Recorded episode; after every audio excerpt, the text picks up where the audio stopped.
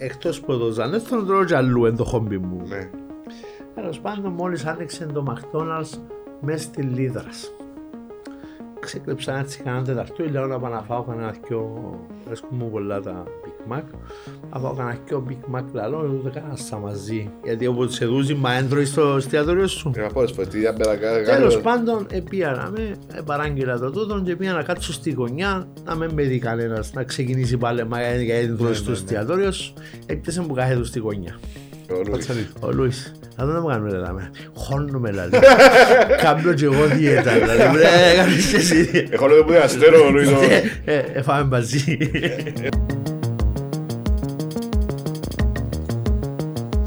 Εγώ να σε ρωτήσω μια ερώτηση για φαΐ. Καλό. Γιατί στην Κύπρο πάμε ταβέρνα και πάμε την επόμενη μέρα δουλειά και ρωτούμε μας πέρασες καλά. Ναι ρε, ήταν μια φάουσα φαΐ, φέρνα σπάσαν. Αν ρωτήσεις έναν καλαμαρά, να σου πει ήταν νόστιμο και θα σου πει για την ποσότητα. Γιατί τούτη διαφορά? Ίσως είναι στέρηση που είχαμε να φάμε πριν 20-30 χρόνια. Πριν 30 χρόνια είναι πήγαινα εγώ πριν το ταβέρνα. Πολλά λίπα έναν ταβέρνα πριν το 90 ας πούμε. Φανταστίζει η Λευκοσία μπορεί να είχε 5-10 ταβέρνες, τώρα είχε 200. Εν ευκαινέν ο κόσμος να φάει, δεν ήταν μες στην κουλτούρα μας. Ναι, και το γιατί βάλουμε τόση σημασία πάνω στην ποσότητα. Και στην ποιότητα, ας πούμε. Ναι. Εμπιστεύω ότι ο Κυπρέος προσέχει την ποιότητα. Απλώς του αρέσει να έχει και ποικιλία και ποσότητα, δηλαδή. Πόσες φορές πήγες σε ένα εστιατόριο και το φαγητό ήταν υπέροχο, ήταν τα 200 γραμμάρια που είναι η μερίδα, ας πούμε, το κρέας ή την πατατούα του ή το συνοδευτικό και πήγες σπίτι και φάες. Είχαμε να πούμε μείναμε στη G και φεύγοντας πήγαμε και μακτώνας και έτσι μίσα. Πήγαμε και μείναμε στη G. Καωρικά G που πρέπει να φάεις. Κοίταξε, πρέπει να είναι παρασαρισμένη η ποσότητα, η ποιότητα, κανονικά πάει έξω να εξυπηρετηθείς, πρέπει να φάεις. Φυσικά φάμε να σπάσουμε και πιο ένα ψυχτικό που πάρω μετά. Ζήρο. Έλα, ζήρο. Ζήρο. Το κάνουμε και διαφήμιση. Έλα, ζήρο. Πίνουμε και μάξιμο, είναι μόνο ζήρο. Κοίταξε, παιδιά, οι παραμέτροι που κριτικάρει σε έναν εστιατόριο είναι πάρα πολλοί. Είναι από την καθαριότητα, από τον φωτισμό, τη θέρμανση, την ψήξη. Το φαγητό είναι το πιο βασικό και η εξυπηρέτηση. Τώρα πρέπει να βρεις τη χρυσή τομή, όλα αυτά να τα συνδυάσεις και να βγει ένα αποτέλεσμα το οποίο... Για σένα έχει σημασία να βάλεις τη σωστή τιμή σε τούτα. Η τιμή είναι το α και το μέγα, φίλε μου, γιατί αν εγώ σερβίρα 100 ευρώ το μεζέ, θα έρχεται κανένας, ναι. Ναι. Το value for money που λέμε είναι τούτο, δηλαδή στο τέλος είναι τι πληρώνεις. Εκείνο που πλήρωσες έπιασες το αντίτιμο σου βάσει τα δικά σου γούστα. Αν το έπιασες θα ξαναπάεις, αν δεν θα ξαναπάεις και να το κάνεις και από το δυσφήμιση παντού. Εν αλήθεια πολλά λένε ότι ένας ευχαριστημένος πελάτης λαλείτο σε μίνιμουμ 3 και ένας δυσαρεστημένος πελάτης σε μίνιμουμ 12. Μύθι του ρε, ποιος μου κάτσαν και μέτραμ ποιος... Σίγουρα, άμα πάει κάπου και σας αρέσει, είμαστε τατσίζιες. Έχουμε το, ναι. Έχουμε το, τατσιδίκιν έχουμε το. Που πήγαμε και δεν μας άρεσε. Μάρκεσα και όταν κρουπ τώρα εβαλάσσι καμιά φορά. Βάλαμε πολλές φορές και έσασα τους, γιατί κάποιες φορές είχαν δίκιο και τα λοιπά. Μια φορά θυμούμε το συγκεκριμένα, θα πούμε ονόματα, γιατί θυμούμε συγκεκριμένα και τα ονόματα και τα λοιπά. Έγραψε ένας κύριος νομικός ότι πήγαμε στο Ζανέθον, είμαστε 9 άτομα και πληρώσαμε 40 ευρώ το άτομο. Είδε το ένας φίλος μου, έστειλε μου μήνυμα το link. Αυτό το πράγμα είναι και δύο νύχτες πριν, θυμόμουν και το τραπέζι και ποιον που ήταν το τούτο. Πάω τυπώνω το λογαριασμό του τραπεζιού και βλέπω ότι η χρέωση ευκήγεν τους από 27 ευρώ το άτομο. Έκανες print screen και βάλες το μέσα? Όχι, δεν το κάνω πριν screen, ήβρα το τηλέφωνο του, ήβρα τη δουλειά του, πιάσα τηλέφωνο στην εταιρεία μου δούλευκε και μίλησα μαζί του. Λέω του είμαι ο τάδε φίλε μου, ήσουν κοντά μου. Σε παρακαλώ, βρίσκεις τον λογαριασμό. Εγώ είχα τον λογαριασμό μπροστά μου. Θα δούμε τι λάθος έκαναμε, να σας αποζημιώσουμε. Φίλε μου, και να απολογηθούμε εδώ δημόσια.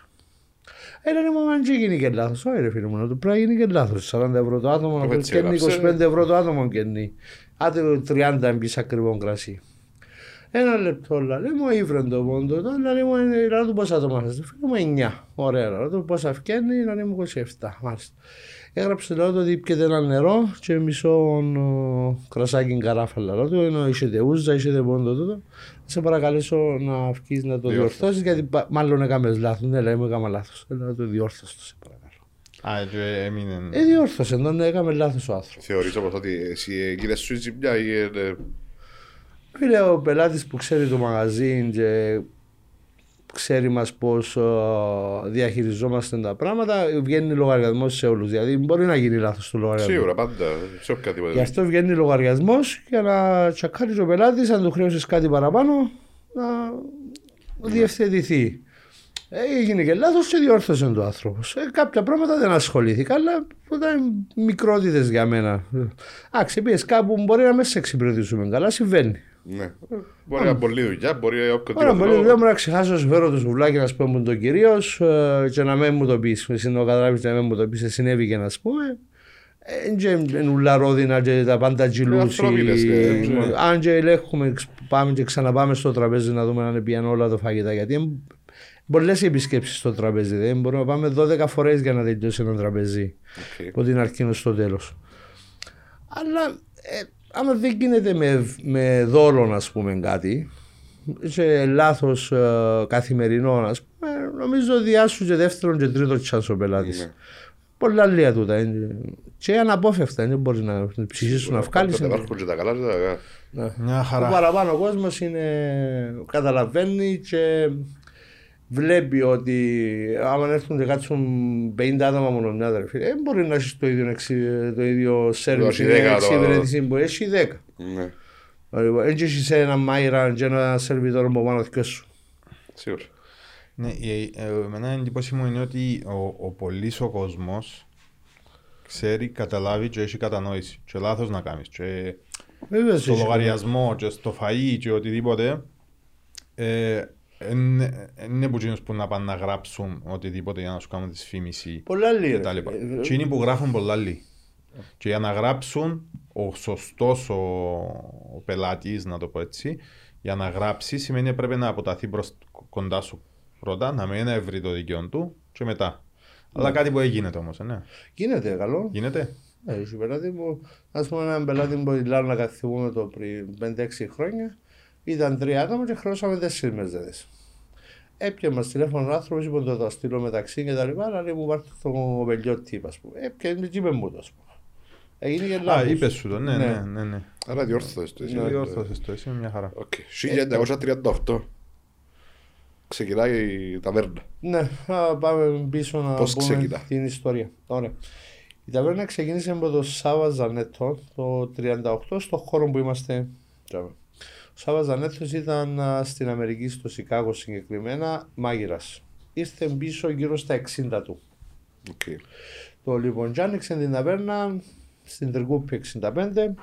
Στεγάζεται μέχρι σήμερα, στον ίδιο χώρο. Ναι. Στον ίδιο χώρο μου στεγάζεται. Και ήταν μπακάλικο το πρώτο δωμάτιο που είναι ο προθάλαμος μας τώρα. Και μέσα ήταν η ταβέρνα. Πάγκος και λίγα τραπεζάκια. Πόσα άτομα χώρευε τότε, ας πούμε. Αν υπολογίσω ότι κάτω το τελευταίο δωμάτιο που είναι οι τοιχογραφίες ήταν το δωμάτιο που εμείνεις και θα πρέπει να βάζετε γύρω στα 40 άτομα. Okay. Όπως την επαράλαβα εγώ που ήταν το ίδιο το σχήμα στα μενας χωρίς τις ανακαινήσεις. Λοιπόν, έμεινε μας παρακαταθήκη που τότε μία ετικέτα που έκανε δικό του κονιάκ με κάποιος συνέδερο Χαράλαμπος και Ζανέθος που κάλενε να βράμε μόνο ετικέτα. Okay. Λοιπόν, έκαναν το κονιάκ στην ταβέρνα, σερβίραν όσο επιτοπλίστων κονιάκ τότε και κρασί βαρελίσιο Και εμαΐρευκεν, τότε ήταν το στυλ μετά τη δουλειά, γιατί ήταν εμπορικό κέντρο η Τρικούπη. Ναι, ναι. Ήταν όλα τα μαγαζιά, οι βιοτεχνίες, και όταν εσχολάναν οι γείτονες, να πούμε, πένα για να τσιμπήσουν κάτι, να πιούν έναν ποτόν και μετά να πας σπίτι. Δεν ήταν σαν τώρα που όλοι μας πάμε σπίτι, αλλάσουμε και ευκαινούμε τη βράδυνή μας έξω. Ήταν το after work που να λέμε. Ήταν το after work. Είχαμε τότε το after work. Τότε ήταν το after work. Ήταν πολλά μπροστά. Ο φίλος μας ο Πέψης στο podcast, το Property Talk, είχαμε ποτέ after work, τώρα έχουμε.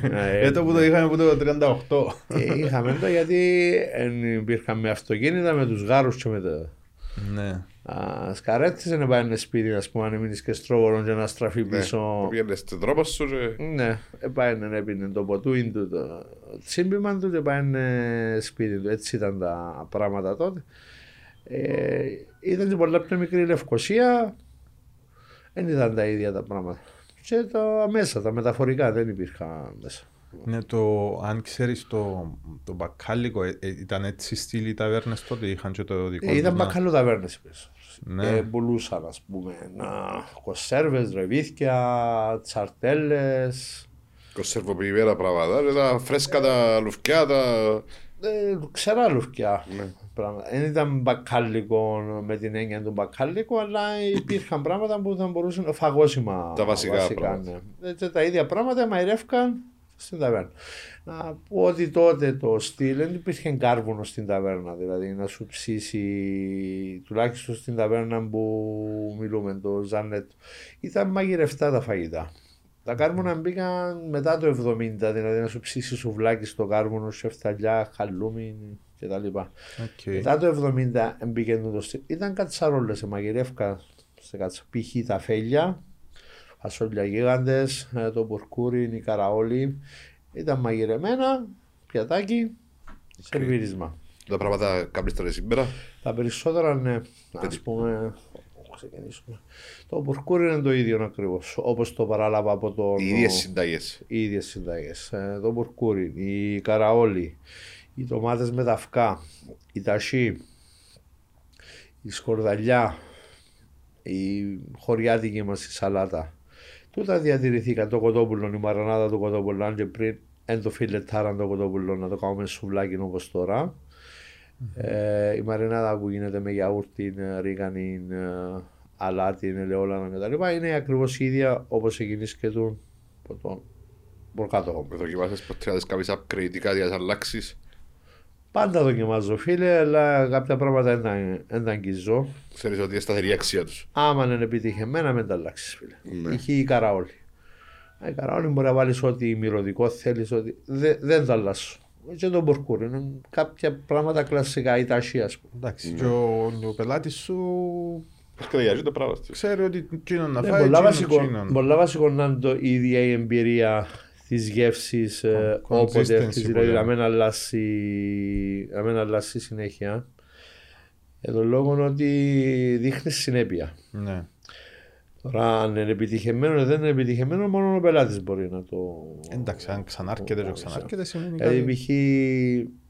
όταν πιάσα εγώ την ταβέρνα, την αγόρασα από τον Νίκο, τον Ρόπαν, τον αδελφότεχνο του Ζανέτου, πρέπει να πάμε πίσω παλέ. Τα φαγητά ήταν μαγειρευτά και τα λοιπά, δεν τρώει ο κόσμος. Το 1997, τα φαγητά του 80, του 70. Έπρεπε να αλλάξουν κάποια πράγματα. Πρέπει να πάμε πίσω. Ο Ζανέτος το 1938 ήρθε από την Αμερική, νοικίασε τον χώρο Τζαχαμέ από κάποιον Χουσέιν Μουράτ, που ήταν Τούρκος, και το νερό κόμμα έρχεται στο όνομα του Χουσέιν Μουράτ. Αλήθεια? Ναι, το άλλαξα. Έφυγα το. Δεν ήρθε κανένας απόγονος του να διεκδικήσει το ακίνητο, που ενάρθε να τους πω να αλλάξουμε με εκείνα που έχω εγώ στο ριζογάρπασο. Έτσι είναι τα πράγματα. Το λοιπόν, δούλευκε ο γέρος ο Ζανέθος, ο Σάββας ο Ζανέθος, δούλευκε το μαγαζί μέχρι το 60-62. Ήταν υπάλληλος του ένας αδερφότεχνός του, ο κύριος Νίκος Ρόπας. Όταν γέρασε και δεν μπορούσε να δουλέψει άλλο το μαγαζί, το μαγαζί μεταφέρθηκε, δεν ξέρω με ποια συμφωνία, χάρισε το, πούλησε το κτλ. Του αρφότεχνου του Νίκου. ο οποίος Νίκος διαχειρίζεται την ταβέρνα από το 61 ας πούμε, 62 μέχρι το 97 που αγόρασα εγώ την επιχείρηση. Πολλά χρόνια. Ο Νίκος πόσα χρόνια έκαμε, έκαμε 35 χρόνια. Τώρα τα μαγαζιά πάνε 3-4 χρόνια. Μέχρι σήμερα νομίζω του χρόνου κλείνει 85 χρόνια. Τώρα πόσα από το 38, το χρόνο που κλείνουμε, κάπου ζάμε. Ο Νίκος έκαμε αναβαθμίσεις σαν τοιχογραφίες που υβραγώ. Στοιχώς γίνηκαν πας σε γύψο γιατί τα παραπάνω τα κτίρια και κάτω είναι πληθάρι. Ναι. Και κάποιες γίνηκαν πας σε τσένες σωθήκα, δηλαδή ο γύψος πέφτει, κάποιες σώσαμε. Έκαναν ένας λαϊκός ζωγράφος τις τοιχογραφίες και προσέξετε σε όλη τη Λευκοσία, τώρα δεν έμειναν άλλα μαγαζιά. Ήταν όλες οι ίδιες. Ήταν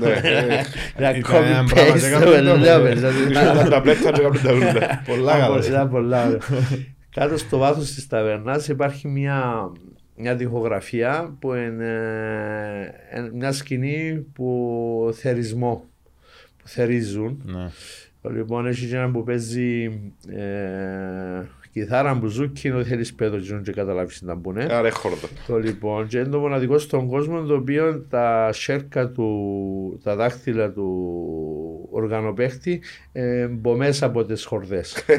Εντάξει. Για κάποιο λόγο και κάποια παρατήρηση μου έκανε ένας πελάτης ότι ο ζωγράφος πρέπει να τα κέλεις, γιατί πρώτη φορά είδε κέλι σε ζωγραφιά. Άρα πρέπει να κάνουμε το έξω. Ναι, έχει πάει και αλήθεια. Λοιπόν, ο Νίκος έκανε τις αναβαθμίσεις του, έπαιρνε σύμφωνα με τους καιρούς.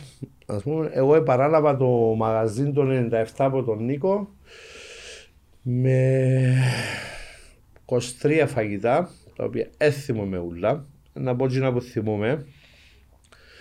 Σαλάδα χωριάτικη, γιαούρτι, τσακιστές ελιές, παντζάρι ξυδάτων, πατατοσαλάτα, ταχύ.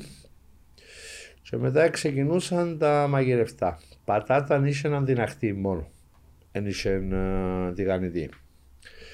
Είσεν αφέλια, είσεν μοσχάρι βραστό με καρότ σέλενο, ετηγάνιζεν της ώρας μαρίδα, ανάλογα με πόσοι έρχονταν, διάνοιζαν την ώρα μαρίδα και κεφτέδες, τους καραόλους, το πουρκούρι. Στη Σχάρα είσεν τότε το 1997 σουβλάκι χοιρινό και κοτόπουλο στη γραδέλα, δηλαδή κομμάτια κοτόπουλου, ναι. Την ίδια μαρινάδα. Πόσα είπαμε? Περίπου, φασόλια γίγαντες που ήταν το ατού του μαγαζού. Έχεις τα κόμμα? Όχι, δεν το έχω κάνει σε αραιά διαστήματα, δεν θυμούμαστε τους. Εν τους έτρωνε ο κόσμος η ώρα 9-10 την νύχτα τους γίγαντες. Αν και στην Ελλάδα συνηθίζεται το μεζές τούτος.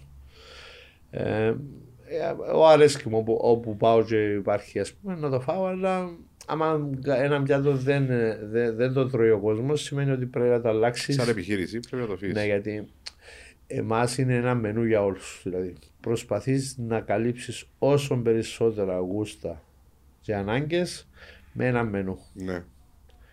Τώρα είναι το δύσκολο κομμάτι του. Ή πρέπει να έχεις πολλά πιάτα ή πρέπει. Ναι. Η φιλοσοφία μας είναι έχει τα καλά της, έχει και τα μειονεκτήματα. Το μειονεκτήμα της τότε είναι ότι είναι ένα μενού για όλους. Όπως ξέρω να πάω να μέσα στο Ζανέτο, θα φάω το μενού. Ναι, το γνωρίζει μετά από πολύ καιρό ο κόσμος, γνωρίζει έναν περίπου. Η τακτική μας επελάτες ξέρουν τα καλύτερα από μας. Τέλος πάντων, ο Νίκος δούλεψε το μαγαζί, είπαμε στο 1997 που εκάηκα να το αγοράσω εγώ, είναι κοφκά. Να πρέπει να μας πεις το story. Το story, ναι, να σου το πω. Και από το 1997 και μετά είναι η αφεντιά μου. Επί τον επάλξω. Έχει 25 χρόνια, πώς είσαι ζωβέ. Άμυνα 25 αρκάν, ναι, κάπου ζωβέ. Τώρα λοιπόν, πώς έγινε και τούτο. Εγώ σπούδαζα Cyprus College και τέλειωσα επί Αμερική, έκανα ένα μαστεράκι, να δούλεψα κανένα χρόνο στο Ζήνονα που είναι η Κυπριακή ταβέρνα στην Αστόρια. Τσάμε έμαθα να μαϊρεύκω στο Στέλιο, να κάνω έναν καλά. Και εσύ η Αμερική δηλαδή. Ναι, ναι, είδες, ο ένας Σικάγο και ο άλλος Νέα Νιόρκη. Τέλος πάντων, αποφάσισα να έρθω πίσω, ήρθα πίσω, έπιασα δουλειά σε μια εταιρεία ερευνών, μου έκατσαν και πολλά, αποσκύρτησα. Sorry, τι σπούδασες? Διοίκηση επιχειρήσεων. Αργαβιάς και που δεν μπορούσα πες τώρα. Είναι σαν επιχειρήση. Έχει απόλυτη σχέση νομίζω. Ούλα είναι επιχειρήση. Σαν σεφ. Δεν ονομάζω τον εαυτό μου σεφ. Είμαι μάιρας. Ο σεφ είναι σπουδασμένος, ξέρει διάφορες τεχνικές. Εγώ ξέρω ένα κομμάτι της κουζίνας. Το δικό μου. Ο σεφ είναι κατερτισμένος να σου κάνει γαλλική, να σου κάνει ιταλική. Έχει σπουδάσει και κάνει και θεωρία. Ναι. Έτσι διαχωρίζω εγώ τον σεφ, ο οποίος επένδυσε χρόνος, σπουδές, λεφτά, που ένα μάγειρας σαν και του λόγου μου, ο οποίος είμαι εμπειρικός, δηλαδή έμαθα στη δουλειά. Ναι. Λοιπόν, πού μου αστρέξιας? Στην Αστόρια. Στην Αστόρια. Ήρθες πίσω. Στην Αστόρια εξαπάρτησα. Αστόρια Ζήνονας. Κυπριακή ταβέρνα Ζήνονας στην Αστόρια. Να άκουσα πριν 2 μήνες ότι έκλεισε μετά από πολλά χρόνια και λυπήθηκα πολλά. Όπως και πολλοί που περάσαν από το Ζανέτο. Ήταν ένα μαγαζί το οποίο πήγε πάρα πολλά χρόνια με τη διαχείριση του Στέλιου. Στέλιος Ζήνονος ήταν ο μαστρός μας.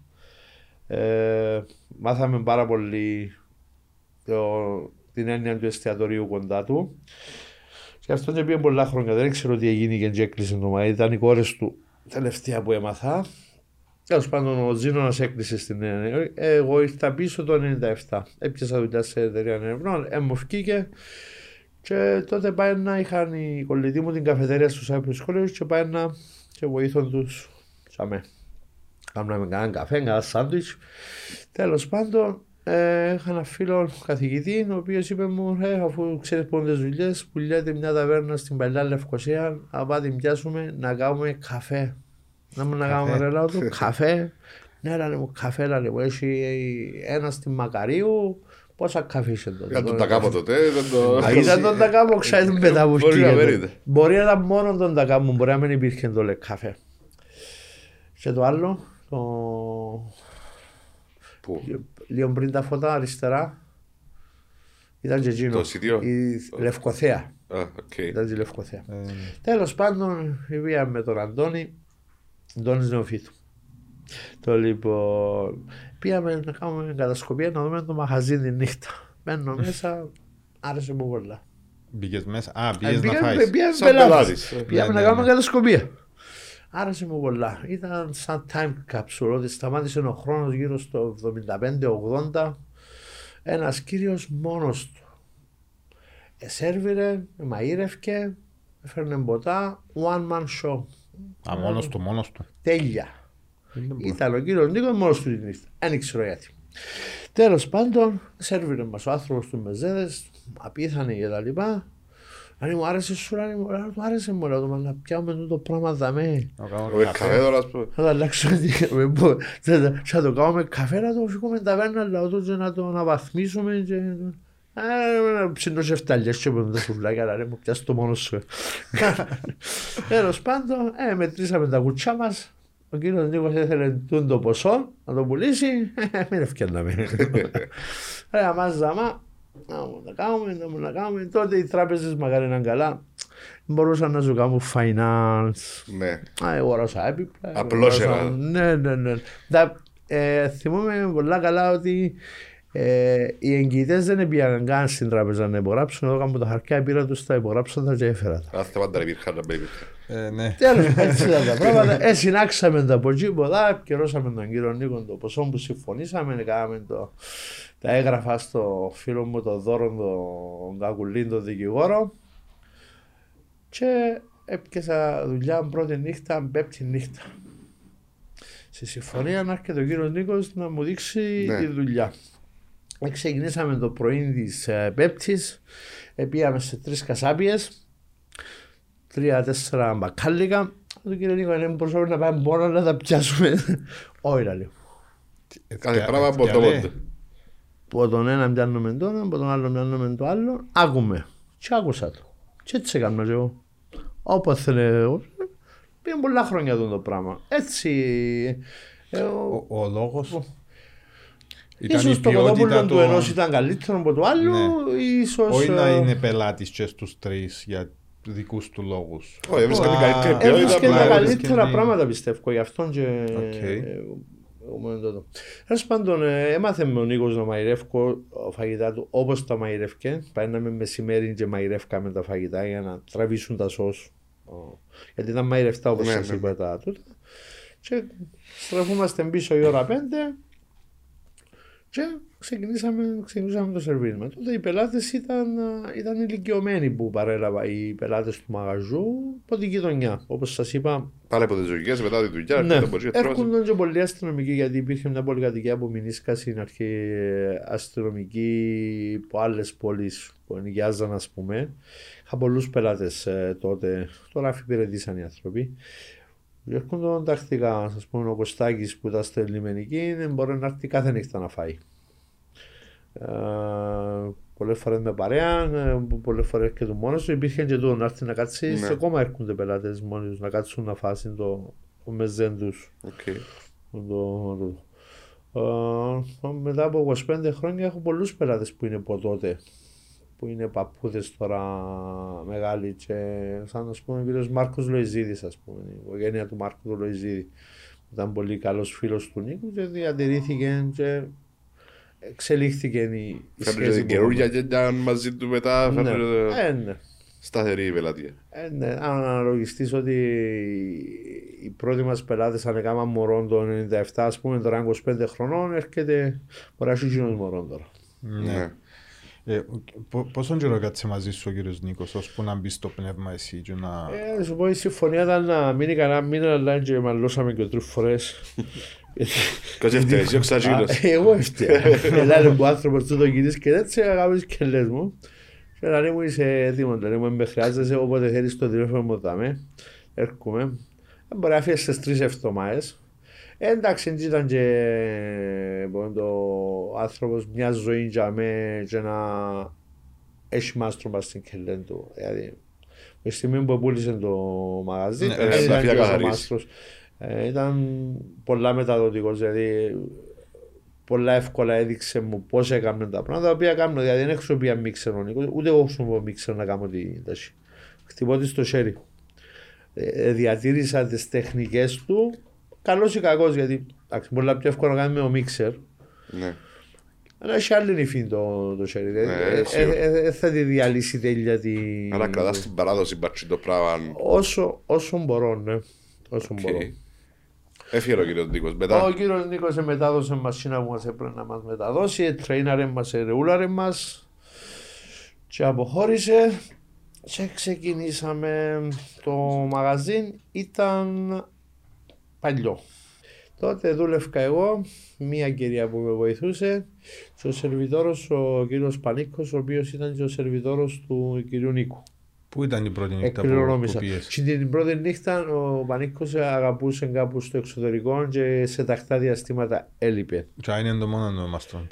Ο Μάστροντ είχε ανάγκη. Έκαμε τα μόνος του, ήταν πολύ μηχάνημα. Ήταν δυνατόν. Καλό. Okay. Ναι, γιατί βοήθαν το στυλ, ότι ήταν κατσαρολικό το φάι. Τώρα μπορείς να το βρω. Logistically είναι πιο εύκολο. Ναι, εντάξει, σέρβινε και 20-30 άτομα, ας πούμε. Σέρβινε 50-60. Ναι. Γίνεται. Με καλή διαχείριση γίνεται. Τέλος πάντων, εμένα μόνοι μας ήμουν εγώ, είπαμε, ο σερβιτόρος που κληρονόμησα ο κύριος Πανίκος και μια κυρία στην κουζίνα που ήβρα από την γειτονιά. Τότε ήρθαν οι Γεωργιανοί στην Κύπρο. Δεν θυμόμαι το όνομα της κυρίας. Κάμε χρόνια κοντά μου η κυρία, να το θυμηθώ όμως. Τέλος πάντων, μαγείρευκα εγώ και η κυρία, σέρβιρε ο Πανίκος και μετά πλυνίσκαμε και τα πιάτα και οι τρεις μας. Μια χαρά. Με πλυντήριο, με τίποτα. Στο χέρι. Η ώρα 11.30-12 παίρναμε τον Πανίκο και αλλού να πιούμε και έναν ποτό. Έφευκε πιο γλυόρα ο κόσμος. Τότε ήταν όμως λίγο διαφορετικά, πιέναν για φαΐ, ένα μήνυς και... Ναι, τρώνε. Τώρα πάσαι μια 9.30 και αρκεύκον τρώνε και πίνουν και το ποτόν τους. Και κόφκουν τις κουβεντούες τους ο ποιος. Δεν ήταν έτσι. Έρχεται και λίγο πιο γλυόρα ο κόσμος και έφευκε πιο γλυόρα. Το μαγαζί έθελε σοβαρή αναβάθμιση, δηλαδή οι τουαλέτες δεν εθορκούντο, ήταν πάρα πολλά παλιές. Η κουζίνα ήταν αρχαιότατη, για να καταλάβετε, εμαειρεύκα πάνω σε σώπαν του πετρελαίου. Μια ειδική πατέντα ήταν ματεμένη, εμαειρεύκε πάρα πολλά ωραία, αλλά ήταν και επικίνδυνο και καθόλου εύχριστο. Ήταν στο πότε το... Τέλος πάντων, δούλεψα όλο τον χειμώνα και το καλοκαίρι που έκλεισα για το τούτο, είχα οργανώσει ανακαίνιση. Μπήκε ο Σύρος από τη μια, ευκήκε από την άλλη. Κουζίνες, τουαλέτες, αυλή ήταν σε αθλία κατάσταση. Σύραμε τα κάτω και ξαναγινήκαν όπως έπρεπε να είναι, με το στυλ του σπιτιού, με τα τούτα. Και κάναμε καινούρια κουζίνα με εξαρισμούς, τουαλέτες ανδρών, γυναικών, νηπτήρες κτλ. Και γίνηκε το μαγαζί από απάχικο, έγινε και εστιατόριο νομοντοτό, γιατί ο κόσμος είσαι στο νου του ότι ο Ζανέθος ήταν μόνο για να παίρνουν ή να πίνουν το ποτό τους ή στην υγιεινή, ήταν οικογένειες, ναι. Πολλά άλλες οικογένειες επαγγέναν, ήταν πολύ κολλητοί που παίρνουν οι οικογένειες. Ήταν απάχικο, τώρα πώς να το εξηγήσουμε το απάχικο, έναν απλό μπαρ ας πούμε, με τσιμπήματα, κάπως έτσι ήταν στο νου του κόσμου. Εφοήθηκες ότι ήσουν σίγουρος ότι να κάνεις την αλλαγή και να πετύχεις? Είναι μου τίποτε σίγουρο δεν είσαι, αλλά επίστευκα πολλά ότι να βγει το μαγαζί πάνω, για τον λόγο ότι είσαι ιστορία. Ο λόγος που αγόρασα την επιχείρηση Gini ήταν η ιστορία της. Ήθελα να συνεχίσει να υπάρχει τούτο το στυλ του Μεζέ. Ήταν ήδη 60 χρόνια. Ναι. Είναι το πιο παλιό μαγαζί, πιστεύω, δεν ξέρω αν υπάρχει πιο παλιό, να απολογηθώ, το οποίο είναι σε συνεχή λειτουργία το ίδιο αντικείμενο στον ίδιο χώρο. Πάρα πολλά πράγματα αλλάξα, αλλά η φιλοσοφία έμεινε η ίδια, δηλαδή να μην έχεις μενού. Σε όλο τον κόσμο πάει στο εστιατόριο και πιάνεις μενού να παραγγείλεις τι θα φάεις. Τούτο να φαινόσεν καλό, να παραγγείλουν να που θέλω. Από την άλλη όμως, πόσα εστιατόρια μπορούν να πάνε να κάνουν κάθε μέρα φρέσκα 50 φαγητά? Δεν μπορούσε. Ναι, είναι δηλαδή, δεν το σπίτι σου που σου μαΐρευκε η μάνα σου που σου λένε σου πάνε σε σου σχολείο και ρώτασε να μου να φάει, μου είδες στον κατάλογο να μου θέλεις να δω μπορεί άλλη τα πια σουβλάκια τέλος το στυλ τούτον παιδιά, και γι' αυτόν και υπάρχουμε, διασφαλίζει ότι ο πελάτης θα φάει φρέσκο φαγητό της ημέρας, γιατί είναι για όλους το ίδιο και γίνεται rotation και τα φαγητά φεύγουν και έρχονται καινούργια κτλ. Και δεν μιλήσουμε στα ψυγεία να περιμένουν πότε θα παραγγείλει ο Άρφα Κοτόπουλο, η Κοτολέτα κτλ. Τούν το πράγμα δεν υπάρχει τρόπος να δει, αν δεν είναι το στυλ ή τον μπουφέ. Τον μπουφέ είναι το ίδιο πράγμα, απλώς δεν σου το φέρνεις στο τραπέζι. Συγχρόνως δεν πιάνεις. Διασφαλίζεις ότι ο πελάτης θα φάει φρέσκο φαγητό. Τώρα, πάρ' το νου σου να δουλέψει. Υπάρχει τρόπος έναν εστιατόριο να πάει να ετοιμάσει 20 ορεκτικά και 20-30 φαγιά σε ένα φρέσκα? Υπάρχουν εστιατόρια που το κάνουν και είναι επιτυχημένα, αλλά είναι λίγο πιο δύσκολο από το δικό σου το κομμάτι. Να πάει να μπεις μες στην κουζίνα και να ανοίξεις τα ψυγεία και να δεις. Να πείτε μου φίλε, όσο φρέσκα είναι τα πράγματα και αν είναι της ημέρας σε αυτό. Εντάξει, δεν το ξέρω. Εγώ η κουζίνα μου και αμόπτως δεν μπορεί να μπει μέσα φίλε μου και να δει, δεν υπάρχει τίποτε το οποίο... Θα βρει πράγμα που τα χτέτσου μέσα. Δεν θα βρει. Ναι. Και τότε που σε βάλει μέσα στην ουσία ότι... Καταλάβεις τι φάει. Εγώ τούτον αποφάσισα να κάνω παιδιά. Δεν ήθελα... Δούλευκα και μαϊκόν το μεσομέρι. Από το 1997 ως το 2003 δούλευκα και μαϊκόν το μεσομέρι. Το μαϊκόν το μεσομέρι είναι ενόσπριο, είναι κοτσινιστό στο φούρνο, είναι μόνο το. Έκανα 10 μερίδες ας πούμε, να μιλήσει κανείς και ο 3. Αντίοντας στην γειτονιά. Δεν ήθελα να πάω να λέμε να βράσω, να ξανακάμω και από το. Σε μια φάση συνειδητοποίησα ότι έρχεσαι στο ίδιο πράγμα και σταμάτησα το μεσημέρι. Απλώς έμεινα μόνο με το μεζέ τη νύχτα. Που τα κρέατα ψήνονται της ώρας, τα μαγειρευτά κάνουν πιστά ούτως ή άλλως. Αν δεν τα πουλήσεις αυτά τα δώσουν οι πελάτες σου. Θα τα δώσουμε στους γειτονιάνες, στους υπαλλήλους και τα λοιπά, πιάνουν τα φαγητά. Υπολογίζουμε πόσες κρατήσεις πλέον. Με τα χρόνια έπαθες ότι... Υπολογίζουμε τις κρατήσεις. Γιατί ο πελάτης δικαιούται να έχει φρέσκο φαΐ, ρε φίλε. Δεν γίνεται να κάνεις χίλια και πράγματα και έναν ούλα φρέσκα και έναν της όλα. Εκεί συμφωνώ. Logistically είναι πιο εύκολο και πιο οικονομικά υποφερτό να είσαι συγκεκριμένος. Ναι. Τούτον ήταν. Γι' αυτό και διατήρησα τούτο. Γι' αυτό ήθελα να κρατήσω τούτο στυλ. Υπάρχει άλλο ταβέρνα που κάνει τούτο στυλ ή όχι? Νομίζω δεν υπάρχει άλλη. Σίγουρα έχει ταβέρνες που κάνουν μόνο μεζέ. Έχει. Έχει που κάνουν μόνο μεζέ και μην μπορείς να παραγγείλεις οτιδήποτε. Αλλά έχω και μια άλλη φιλοσοφία, ότι ο πελάτης που έρχεται πρέπει να παραγγείλει το μεζέ. Δηλαδή δεν μπορώ να έρχονται 4 άτομα και να σερβίρω μεζέ για 3. Εκτός αν δεν μπορώ. Όχι, πρέπει να μοιράζουμε το κόστος. Φαντάζομαι εμένα και ο Μάκη να παραγγείλουμε ένα μεζέ. Εντάξει. Έχει εστιατόρια που δεν τους... Έκανε μου εντύπωση. Ένα στη Λάρνακα, Σαροταβέρνα. Ήμασταν 8-9 άτομα και όλα λίμανα ρε παιδιά 7 μεζέδες κανούσες. Παρτάζα. Συμφέρεις ένα το πράγμα. Να μείνουν τα φαγιά, οκ. Πρότεινε μου το όμως, δεν του είπα εγώ είμαστε να... Και έφεραν 7 γαρίδες και ήταν 8 και μοιράσετε τη μια και... Δεν θύμω μου η αλήθεια. Να θυμηθείς την αλήθεια. Η αλήθεια δεν θύμω. Πολλά έξυπνο ρε. Δεν ήξερα, δεν θύμω. Όντως όταν βγει έξω φίλε μου, το ότι χορτάσαμε, αλλά ναι. Θέλει να εξυπηρετηθεί, εντάξει. Γιατί αν δεν θέλει να εξυπηρετηθεί θα μπορούσε να μαγειρέψει σπίτι του και πολλά καλύτερα και πολύ πιο φθηνά. Λοιπόν, αν συναδέλφοι κάνουν το πράγμα, εγώ είμαι κάθετα εναντίον και βλέπω και έναν αθέμητο ανταγωνισμό μεταξύ μας. Εντάξει, γιατί αν δεν χρειάζομαι τις υπηρεσίες μας, δεν θα είμαστε για μένα να εξυπηρετήσουμε κανένα φίλε. Ένα μάσος να κόψεις πράγματα από τίποτα, αλλά αυκείς. Θα κάνεις κιλιντζιρκά και γευτιλίκια, θα πάνε να αγοράζεις πιο φθηνά πράγματα, γιατί η τιμιότητα σε όλες τις δουλειές είναι όταν δεν σε χωρεί ο άλλος. Όταν πάει να ψουμνήσεις, έχει ντομάτα από 1 ευρώ, έχει ντομάτα από 10 σεντ. Ναι. Έχει κρέας που είναι 2 ευρώ και κρέας που είναι 6 ευρώ. Έτσι. Δεν είναι όλα τα ίδια φίλοι μου. Σωστά, ναι, φυσικά. Αργά ή γρήγορα να καταλάβει τη διαφορά του κόσμου. Ναι, το πράγμα σιγά σιγά. Μπορεί να μην ποτέ φίλοι μου, μπορεί να σου πω τα μαχαζιά τα οποία δουλεύκασαν.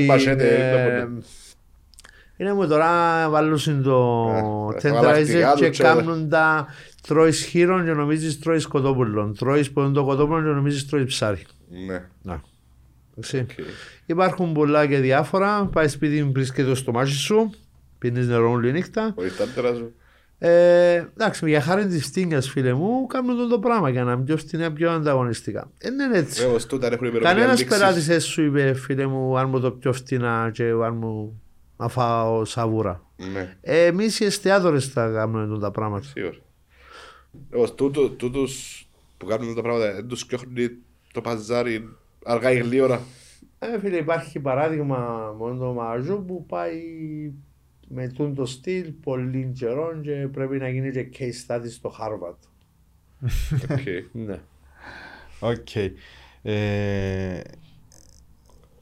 Με τις συνταγές του κυρίου Νίκου, προχωράς, ποια πράγματα άλλαξες, πώς έκαμες τις αλλαγές? Λοιπόν, εκείνη και η κουζίνα, η τουαλέτα μπήκαν εξαιρετικά, μπήκαν φουγούες, είχαμε μια φουγοντώση τότε που παράλαβα το μαγαζί.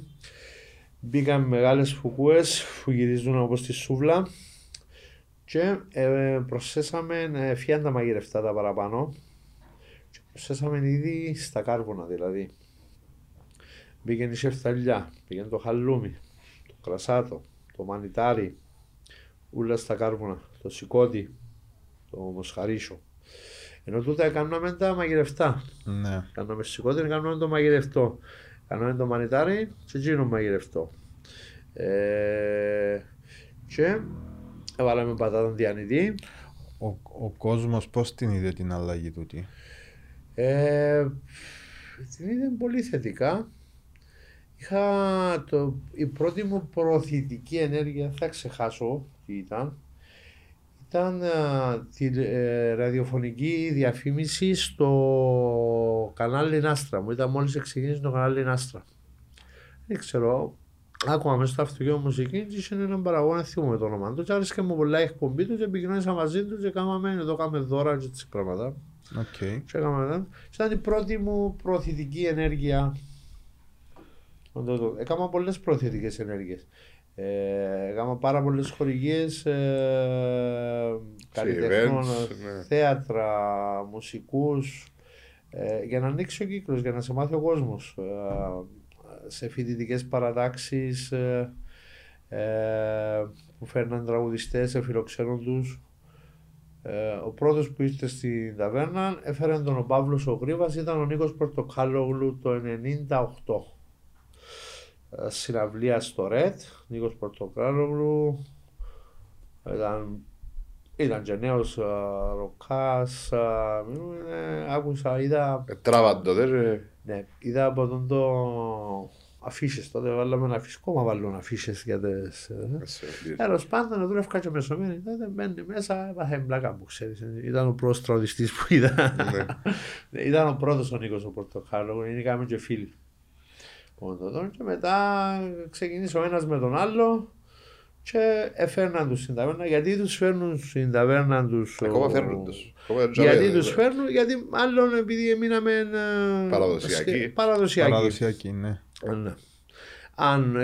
Αν μπεις ότι όλα τα μαγαζιά κάνουν στην καλή δουλειά, εμείς μείναμε όπως ήμασταν πριν 30-40 χρόνια παραδοσιακοί. Ναι. Και επιμένουμε σε τούτο γιατί είναι ένα από τα στυλ των εστιατορίων που υπάρχει στην Κύπρο. Να πούμε ότι είναι το μαγαζί που σερβίρει το μαγειρικό, το μαγειρευτά. Το εστιατόριο που σερβίρει μεζέδες. Και το κλέφτικο. Είναι τρία είδη εστιατορίων που έχουμε στην Κύπρο. Ναι, ναι. Τοπικά, ας πούμε, τέλος πάντων. Τούτα είναι. Νομίζω αξίζει τον κόμμα να διασωθεί η φιλοσοφία του εστιατορίου. Πάση με το κύμα πλέον και αφήνουν το... Ναι, γιατί αναπόφευκτα σε κάποια φάση μπορεί να αφήσει τούτον, αλλά αφού υπάρχει κόσμος που εκτιμάτουν το πράγμα, πρέπει να το προσφέρουν. Εντάξει, στο παραδοσιακό του που λαλείς, να έρθουν ξένοι τώρα από το εξωτερικό και θέλουν κάτι... κυπριακό, ναι, το πρώτο που έρχεται η αλήθεια είναι ο Ζανέθος. Ναι. Πάμε στο Ζανέθο. Άρα να με πέτυχες. Ναι, μα γιατί το... όμως, γιατί το ξένος σου φίλε θέλεις να του δώσεις το καλύτερο ρε φίλε. Εδώ μου πάρεις το... Αν δεν πούμε πάλι χαρακτηρισμούς. Ναι. Θα τον πάρεις και όπου θα εξυπηρετηθείς και θα βγεις σας προπρόσωπο φίλε. Και η ποιότητα καλή. Σωστά. Παίρνουμε το με τις φωτογραφίες που μπαίνουν μέσα και παίρνουμε φωτογραφίες. Παίρνουμε έτσι λίγα ονόματα που ήρθαν μέσα. Για χρόνια δεν έφκαλα φωτογραφίες. Γιατί? Δεν έφκαλα φωτογραφίες. Τον Πορτοκαλόγλου δεν τον έφκαλες, την πρώτη φορά. Τον Πορτοκαλόγλου δεν έχουμε φωτογραφία. Έφκαλα τώρα, αλλά όχι πια. Έχουμε μετά. Πέτω να στείλει μια φωτογραφία του παλιά. Όχι Ανδρέ που μου, επειδή έβλεπα το στην Ειρηνιά πάνω από τούτο που είχε χιλιάδες φωτογραφίες από δεν ήθελα να μιμηθώ τη συνάδελφο γιατί ήταν και πολύ καλή μου φίλη η κυρία Νίκη που είχε την Ειρηνιά. Για χρόνια δεν ήθελα να βγάλω φωτογραφίες, να μείνει το αναμνηστικό και έπεισε με ο Στέλιος που τη Μέγαλα να λέει μωρέ πρέπει να κάνεις το πράγμα, είναι μια ιστορία μετά στα χρόνια. Ναι, και ξεκίνησα να εύκολα και... Δεν μας λέει ονόματα μεγάλα που έχεις φωτογραφίες. Το πιο μεγάλο όνομα για μένα φίλε που ήρθε στην ταβέρνα είναι ο Τζον Μάλκοβιτς που ήρθε για ένα θεατρικό στην Κύπρο. Ο Αμερικάνος ο ηθοποιός, ο οποίος ήταν και συγκινητική η νύχτα που ήρθε στην ταβέρνα γιατί κανονίσαν του να πάει σε μια πρεσβεία που δεξιώνεται και όταν είδαν ότι εγώ ήμουν από τους χορηγούς της παράστασης, όταν είδαν ότι το υπόλοιπο γκρουπ η παραγωγή θα πήγαινε, είχε προγραμματισμένο στον τούτο, κασέλαρε την πρεσβεία και ήρθε με τον γκρουπ για να τιμήσει το χορηγό του. Είναι συγκινητικό. Μπράβο του. Ναι.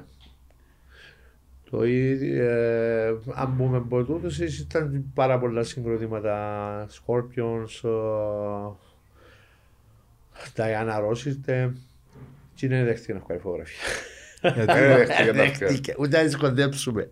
Έπαιρνε της τα η κόρη της.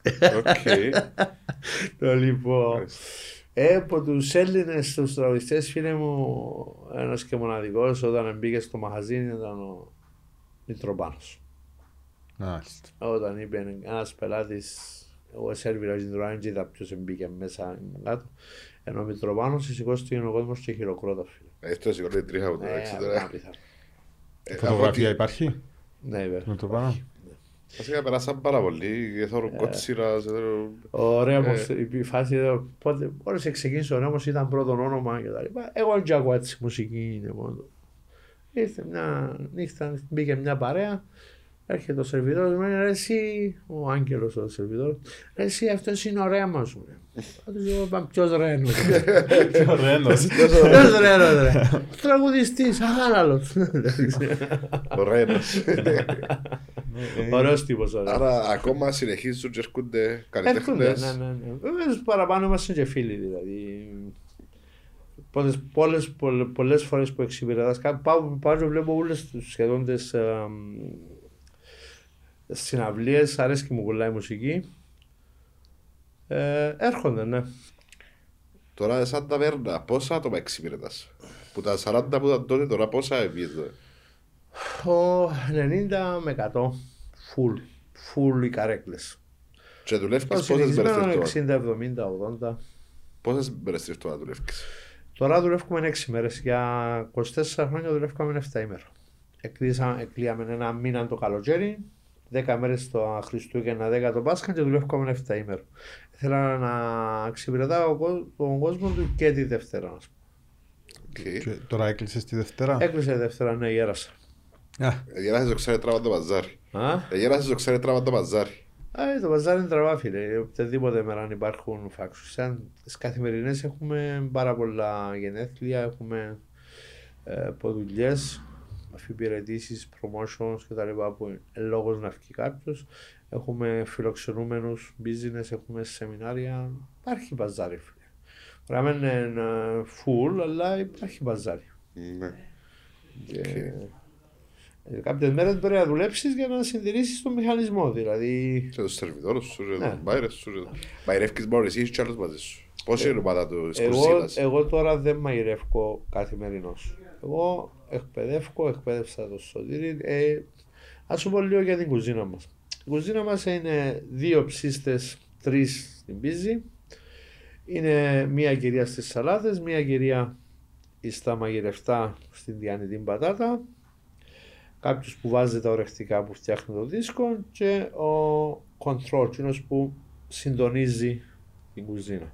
Εγώ ευτύχησα, φίλε, να έχω τον ψίστη μου από το 99 των ίδιων και τις δύο κυρίες να μαγειρεύκουν, να κάνουν τις εφταλιές στην Κασί. Άρα μάθαν και τις τεχνικές και τις συνταγές και όλες. Εκείνοι και ανέμαθα, ρε φίλε. Εντάξει, είναι family πιο. Ευτύχησα να μείνουν μαζί μου στο δοσιατόριο, να είναι το ίδιο σχέρι μου κάνουν τις εφταλιά, που χτυπά την ταχύ. Πολλά βασικό, φίλε, χωρίς ομάδα, χωρίς συνεργάτες, δεν μπορεί να κάνεις και πολλά. Δεν μπορεί να κάνεις και πολλά. Δικά σε τις μέγεθος παντοράει τα βέρνα. Ναι, θέλεις σέρκα, φίλε. Γιατί ο κόσμος έρχεται την ίδια ώρα, πρέπει να είσαι προετοιμασμένος, πράγματα σου να είναι έτοιμα για μένα, να ψηθούσουν ή να μπουν μες στο κουπούι να βγούσουν. Δεν μπορείς να τα κάνεις. Παλιά δουλεύκασαι, όπως σας είπα, την νύχτα που πια ήταν μόνος του ο κύριος Νίκος, ξυπηρέτησε 20 άτομα την νύχτα, ας πούμε. Αλλά τα φαγητά πήγαινε από το πρωί, ήταν έτοιμα. Και η προεργασία μεγάλο κομμάτι. Η δουλειά μας είναι όλο προετοιμασία, δηλαδή να έρθουν τα πράγματα μέσα. Γιατί εγώ, άλλη μπελάρα, θέλω να βλέπω τα πράγματα που έρχονται μέσα. Τσακαριστέρα, εννοώ ότι καλή ποιότητα τους. Ναι, θέλω να τα θωρώ. Αν μου πεις ένιξες εμπιστοσύνη τους εργάτες σου, έχω εμπιστοσύνη του εαυτού μόνοι τους εργάτες. Στην πόθηση θα κρατήσεις ένα επίπεδο, έχω εμπιστοσύνη κανένα, φίλε μου, και ειδικά εμένα. Αν δεν τα δω με τα μάτια μου να τα κάνω, δεν ξεκινούν να δουλεύονται. Άλλη λόξα τούτη. Ίσως είναι και αυτό που είσαι σε τούτο. Μπορεί. Τώρα μετράς 85 χρόνια. παρουσίαση του Ζανέθου. Καλά και με 85, ρε, 32 χρόνια. 32 καλοκαίρια ευκαλεστάως. Καλοκαίρια και χειμώνες. Business wise, πώς άλλαξε που τότε, που το 97 και τώρα? Πόσο πιο απλό ήταν από τότε και πόσο πιο δύσκολο είναι τώρα? Γιατί τότε δεν υπήρχε ο ανταγωνισμός που είσαι τώρα. Βεβαίως υπήρχε, φίλε. Υπήρχε. Εγώ ήμουν η πέπτη δέκατη επιλογή. Υπήρχα σοβαρές ταβέρνες τότε, φίλε. Να ξεκινήσω από την πλάκα που υπάρχει ακόμα. Υπάρχει πλάκα. Ήταν σοβαρότατη, ήταν η ταβέρνα. Μετά ήταν η Ρινιά που έφυγε μετά την πλάκα. Φίλε μου η Νίκη. Αν έμαθα τι είναι το στυλ της ταβέρνας που στα το 90 ήταν το μαγαζί που πάει να ήταν στην γειτονιά μου στο Στρόβολο. Ήταν λίγο πριν των προεδρικών η Αμπελόκηπη. Ήταν ο Σιστρής στην Αγλαντζά. Υπήρχαν 10 ταβέρνες οι οποίες ήταν... Να το πω αλλιώς, άρα όχι ανταγωνισμό, επιλογές. Ο κόσμος τώρα έχει παραπάνω επιλογές καλό. Πολλά παραπάνω επιλογές, έχει εθνικές κουζίνες, έχει ελληνικά, έχει ιταλικά, δεν υπήρχαν και τόσα πολλά τότε, ήταν ελάχιστα γιατί ο κόσμος δεν έφτιανε. Ναι, και τα fast food δεν υπήρχαν τόσα. Ναι, το fast food τότε είχαμε μόνο γύρο, στην Λεμεσόν είχαμε μόνο ποντο βοδινό γύρο. Ήταν τα πάνω, είδαμε ποντο χοιρινό. Καρνίσον τώρα χοιρινό. Πάντα μοντούτα ρε. Μόνο ποδινό είχαμε στην Λεμεσόν ρε. Τώρα έκανα ότι έχεις κάποιο σουβλάκι αρνίσον. Υπήρχαν ρε, απλώς δεν τα ξέραμε εμείς. Πόσο πιο περίπλοκο να δουλέψεις στην ταβέρνα σήμερα? Να σου πω, δεν είναι καθόλου πολύπλοκο, φίλε. Είναι όλα διαδικασίες οι οποίες ακολουθούνται κάθε μέρα ίδιες. Οι συνταγές είναι για μένα, πρέπει να μετράς πόσο να βάλεις, πόσο λεμόνι, πόσο... νομίζω ότι είναι πιο εύκολα τα πράγματα τώρα. Άρα το manual, να το πω, που το δούλεψες τόσο καιρό, ναι, εφαρμόζεις το κάθε μέρα το ίδιο το και ίδιο, με τον τρόπο μηνείς και το... Ένα ενείς κάτι στο χέρι σου. Όχι, κάνουμε το ίδιο πράγμα άλλη ημέρα. Δηλαδή, να έρθει η ντομάτα, να πληθεί, να μπει στον τόπο της, να καρτερά να γίνει σαλάτα, να πάει στον πελάτη. Το κρέας να έρθει το χοιρινό, κομμένο από τον κασάπι, που το κόφει πιο καλά από εμάς. Λοιπόν, θα του βάλουμε το ελαιόλαδο του άλαστου, θα περαστεί στις μύτες και θα περιμένει να ψηθεί, πάει στον πελάτη. Η σεφταλιά θα γίνει με τον τρόπο που γινίσκεται, θα ψηθεί από την μια πλευρά, από την άλλη, θα γυρίσει και θα περιμένει. Αφήσεις τον πελάτη. Οκ. Άλλη ερώτηση. Τι είναι πιο δύσκολο, να κρατήσεις την διαδικασία όλη, να βγάλεις έναν καλό φαγητό ή να φέρεις τον κόσμο να το φάει? Να φέρεις τον κόσμο, φίλε. Ακόμα και τώρα, ακόμα και σήμερα. Ναι ρε φίλε, γιατί πρέπει να είσαι συνέχεια στο ψάξιμο για καινούριους πελάτες, γιατί ήρθες 5-10 φορές ρε φίλε, θέλεις να δοκιμάσεις και κάτι άλλο. Ο κόσμος πάει παντού. Έχει και άλλους μάγκες, δεν είμαστε μόνο εμείς. Το θέμα είναι να έρθει ο κόσμος μέσα, φίλε. Και για να έρθει ο κόσμος μέσα πρέπει να κάνεις ενέργειες. Πρέπει να σε βλέπει μπροστά. Πρέπει να επικοινωνήσεις τη μάρκα σου. Και είναι ένα πράγμα που έκανα πιο επαγγελματικά με τον Ανδρέα τον Μεσαρίδη το 8. Για να πάμε έτσι όπως πάμε. Λοιπόν, διάβασα έναν άρθρο του Ανδρέα του Μεσαρίτη, έγραφε για μια εφημερίδα τότε για το branding. Ξέρα να μου το branding εγώ, τι είναι η στρατηγική μάρκας. Εν ήξερες ή δεν ξέρεις? Εν ήξερα. Okay. Είναι κομμάτι του marketing, είναι η ανάδειξη της ταυτότητας της επιχείρησης, τέλος πάντων. Τι πιστεύει ο κόσμος για σένα και τι... Νομίζεις ότι είσαι εσύ, ας πούμε, και αναδεικνύσουν το πράγμα για να κάνεις προωθητικές ενέργειες. Επίστεψες το πράγμα, ήταν κινέζικα για σένα? Ήταν σε ένα...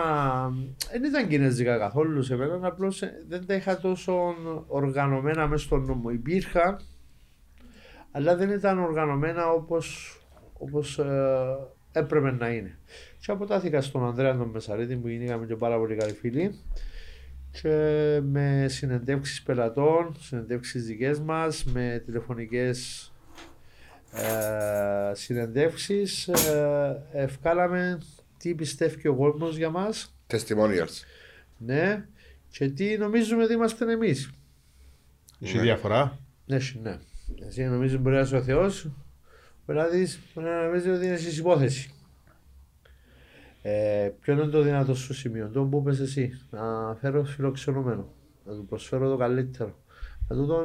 Φάνηκε από τις πρώτες συνέντευξεις που έκαμε η εταιρεία που έκαμε την έρευνα με πελάτες. Δώσε το κάνουμε τούτο τώρα. Έβρε τρύπα, τι βρίσκεις. Μείναμε για να χωρούμε εμάς. Χιψτερικά πράγματα τώρα, φίλε. Χιψτερικά πρέπει να μας κάνετε πόνα φραπέ και κάνει στην υγειά μας. Ο σπόσορας μας γι' αυτό μπορούμε να κάνουμε. Ο σπόσορας μας είναι εξαιρετικός. Μπορούμε να σου κάνουμε φραπέ μετά μέσα στο... Έκαμε φραπέ. Αλλά όπως είμαι ο τελευταίος στην Κύπρο που μείνω φραπέ. Εγώ δεν μπορώ να φραπέ. Αρέσκει μου. Αρέσκει μου καφές. Πέμουν λίγο φραπέ. Τέλος πάντων κάναμε το 8. Έπρεπε να αποφασίσω, ήρθα στο σημείο να αποφασίσω ότι αν θα συνεχίσω τούτο που έκανα, δηλαδή το μεζέ, ή αν θα πάει να ανακοινόμουν όπως όλα τα εστιατόρια και μεζές και σουβλάκι και chicken wings και hamburgers και μόνο το... Και delivery και... Ναι.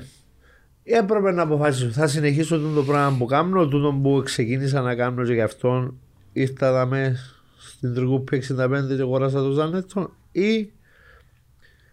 Να δω να μου να κάνω. Και αποτάθηκα στον Ανδρέα και έφυγα. Ο λόγος που ήταν το 8 του η αποφάση γιατί. Είμαστε εγκαταστάσεις λογικά. Το 8 αν ήταν booming. Το θυμάστε μας τον εκατομμυριούχοι. Αγοράζαμε και μπορούσαμε θυματικά. Θυμάστε. Ναι. Είμαστε τον εκατομμυριούχοι. Εγώ είχα ανησυχίες. Δεν ξέρω τότε μου προέκυψαν οι ανησυχίες. Έπεσε η δουλειά ή απλά στο... Η δουλειά ήταν booming. Ίσως βάσουν και πολλά παραπάνω ριάλια τότε και επειδή υπήρχε κόστος να κάνεις το branding. Ήταν η εποχή του που έπρεπε να γίνει τέλος πάντων. Okay. Τέλος πάντων, ο Ανδρέας βοήθησε μας πάρα πολλά με την ομάδα του, την ομάδα που έκανε τούτη δουλειά και ανανέωσα το συμβόλαιο που είχα με τον εαυτό μου να συνεχίσω να κάνω τούτο το πράγμα. Με το ρίσκο που ενείχε, δηλαδή μπορεί η αγορά να μας πει φίλε μου έκαμε στο τόσα χρόνια. Να με σε κράτουσε άλλο η αγορά. Ναι, να με σε καθυστερούμε, κάμε και κάτι άλλο. Ευτυχώς συνεχίζουμε και κάνουμε το πράγμα επιτυχημένα γιατί στην τελική να δεν έρχεται ο κόσμος ρε φίλε, είσαι αποτυχημένος και τέλειωσες. Μας θα πήρες στους αφρότερους από το anyway. Αναλύοντας το data που σου δώσε το research το σου... Το input από συνεργάτες οι οποίοι ήταν οι προμηθευτές μας, οι πελάτες που είναι το βασικό, οι συνεργάτες μου και εγώ, μπήκε ένα πράγμα και ευκήκασαν δυνατά σημεία, αδύνατα σημεία. Τι μπορεί να κάνει, ενέργειες, άλλαξε λογότυπο. Π.χ. εγώ έλεγα ότι η ταβέρνα ονομάζεται Οικογενειακή Ταβέρνα Ζανέτος. Εντάξει. Ναι. Έτσι ήταν τότε. Οικογενειακές ταβέρνες, δεν ξέρω. Ναι. Αν ήσουν ελεύθερος, νομίζω μάλλον δεν θα μπορούσε να έχει ταβέρνα. Πάει για να κάνεις οικογένεια. Ναι, πάει για να κάνεις οικογένεια. Δεν ξέρει. Το λοιπόν. Λοιπόν, όταν έκαμε μου πρότεινε το γραφείο του Ανδρέα του Μεσαρίτη λογότυπα και τότε ήρθα με το «Η Κυπριακή Ταβέρνα Ζανέτος, Λευκοσία 1938». Το λόγο που υπάρχει μέχρι σήμερα. Ναι, άρα η αλλαγή έγινε... «Η Κυπριακή Ταβέρνα Ζανέτος 1938». Χρειάζεται να πεις οτιδήποτε άλλος. Δια έμφαση στην παράδοση, στην Κυπριακή, στην... Ξεκινήσαμε αυτό. Το 1900, πάμε πίσω. Ξεκινήσαμε το 1938, έτον όλη την ιστορία.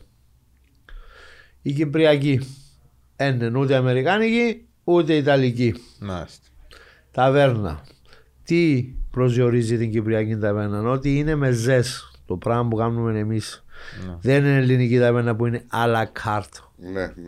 Τέλος πάντων, ήταν ένα από τα σημεία τα οποία Βοήθησε μας το branding που κάναμε, η στρατηγική της μάρκας, η ανέλυξη του προϊόντος του εστιατορίου. Βοήθησε μας γιατί συνειδητοποιήσαμε ότι τούτο πράγμα είμαστε.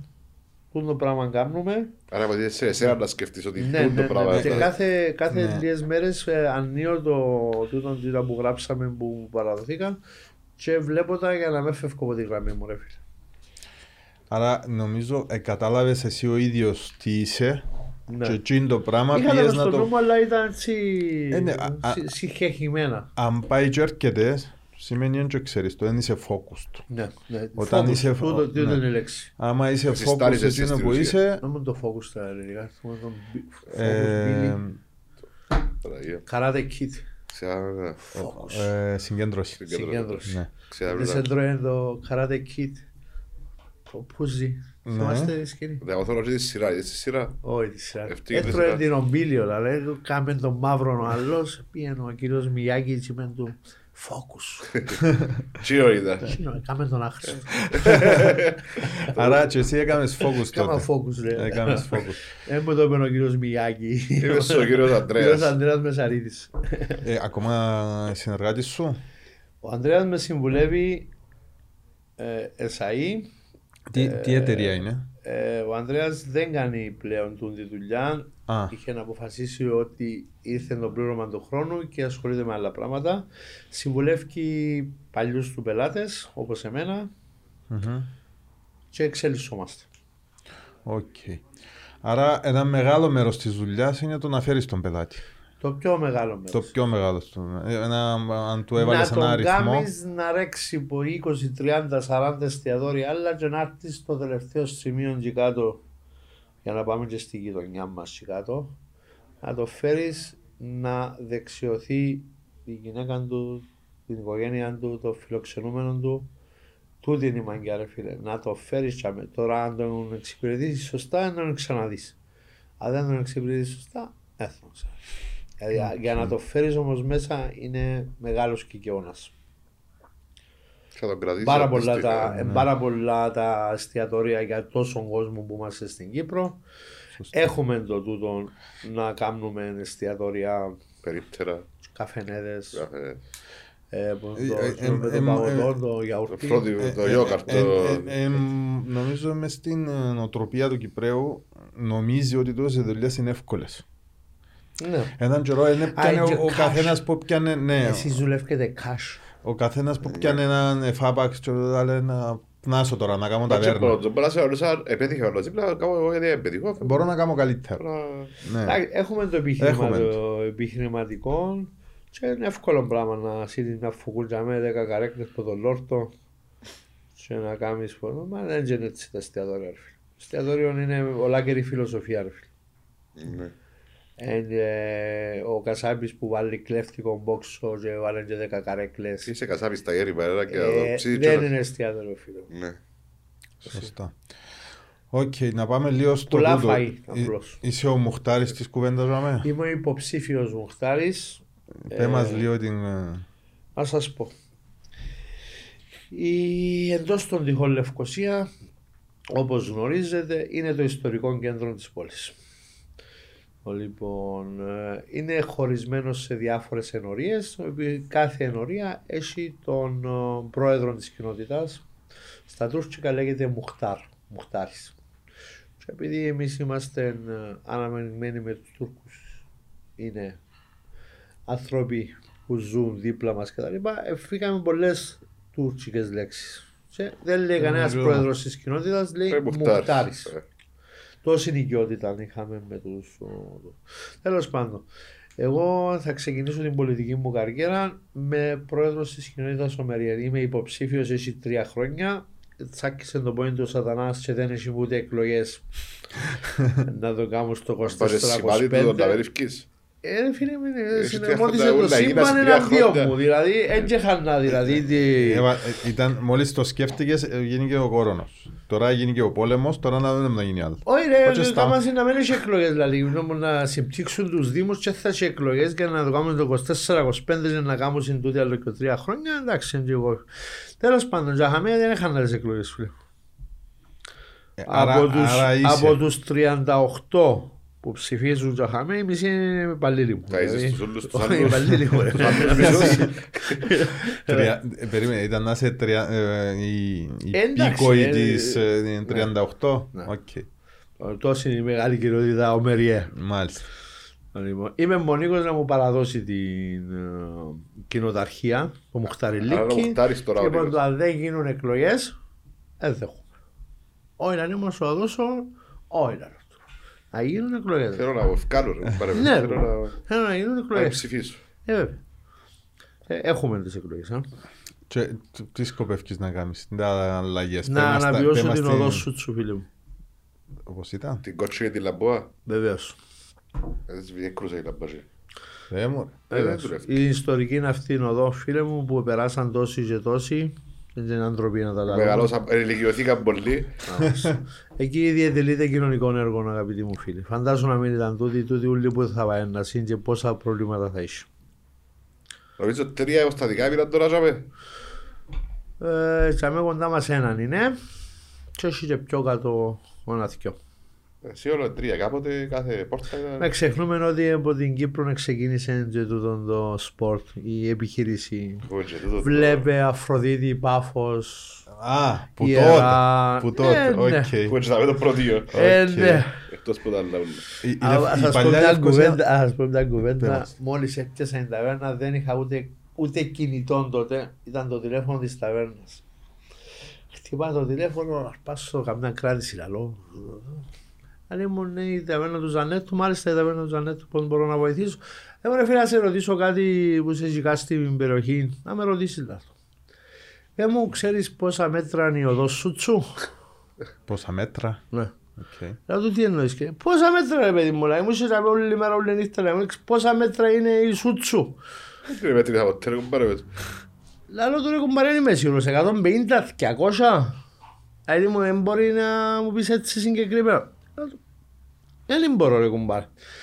Δηλαδή μου είσαι σίγουρος δεν μπορώ να σου πω, εγώ δεν μέτρησα, αλλά πάτε μετρήσω τώρα να πάρω, δεν πάω να μετρήσω τώρα. Εντάξει ρε μάσε ρωτώ καμιά άλλη μπουτάνα. Και έκλεισε μου το. Έκανε φάρσο. Η άλλη σε μετρήσα. Ούτε μάθα τόσο μπουτάνα. Ούτε κράτηση δεν έκαμε. Ούτε κράτηση δεν έκαμε. Να μου σκέφτηκε ο άνθρωπος. Να είσαι ρωτώ καμιά άλλη. Καντράμε τώρα στο TikTok ήταν κάποιο στρατιώτε. Κάπου κάμαν πολύ γελιό μαζί σου. Το Ζανέτο τώρα, τον Παραγιώτη όμως. Ο πελάτης ήταν στο θωρίζαμε. Σαν μοντέλο.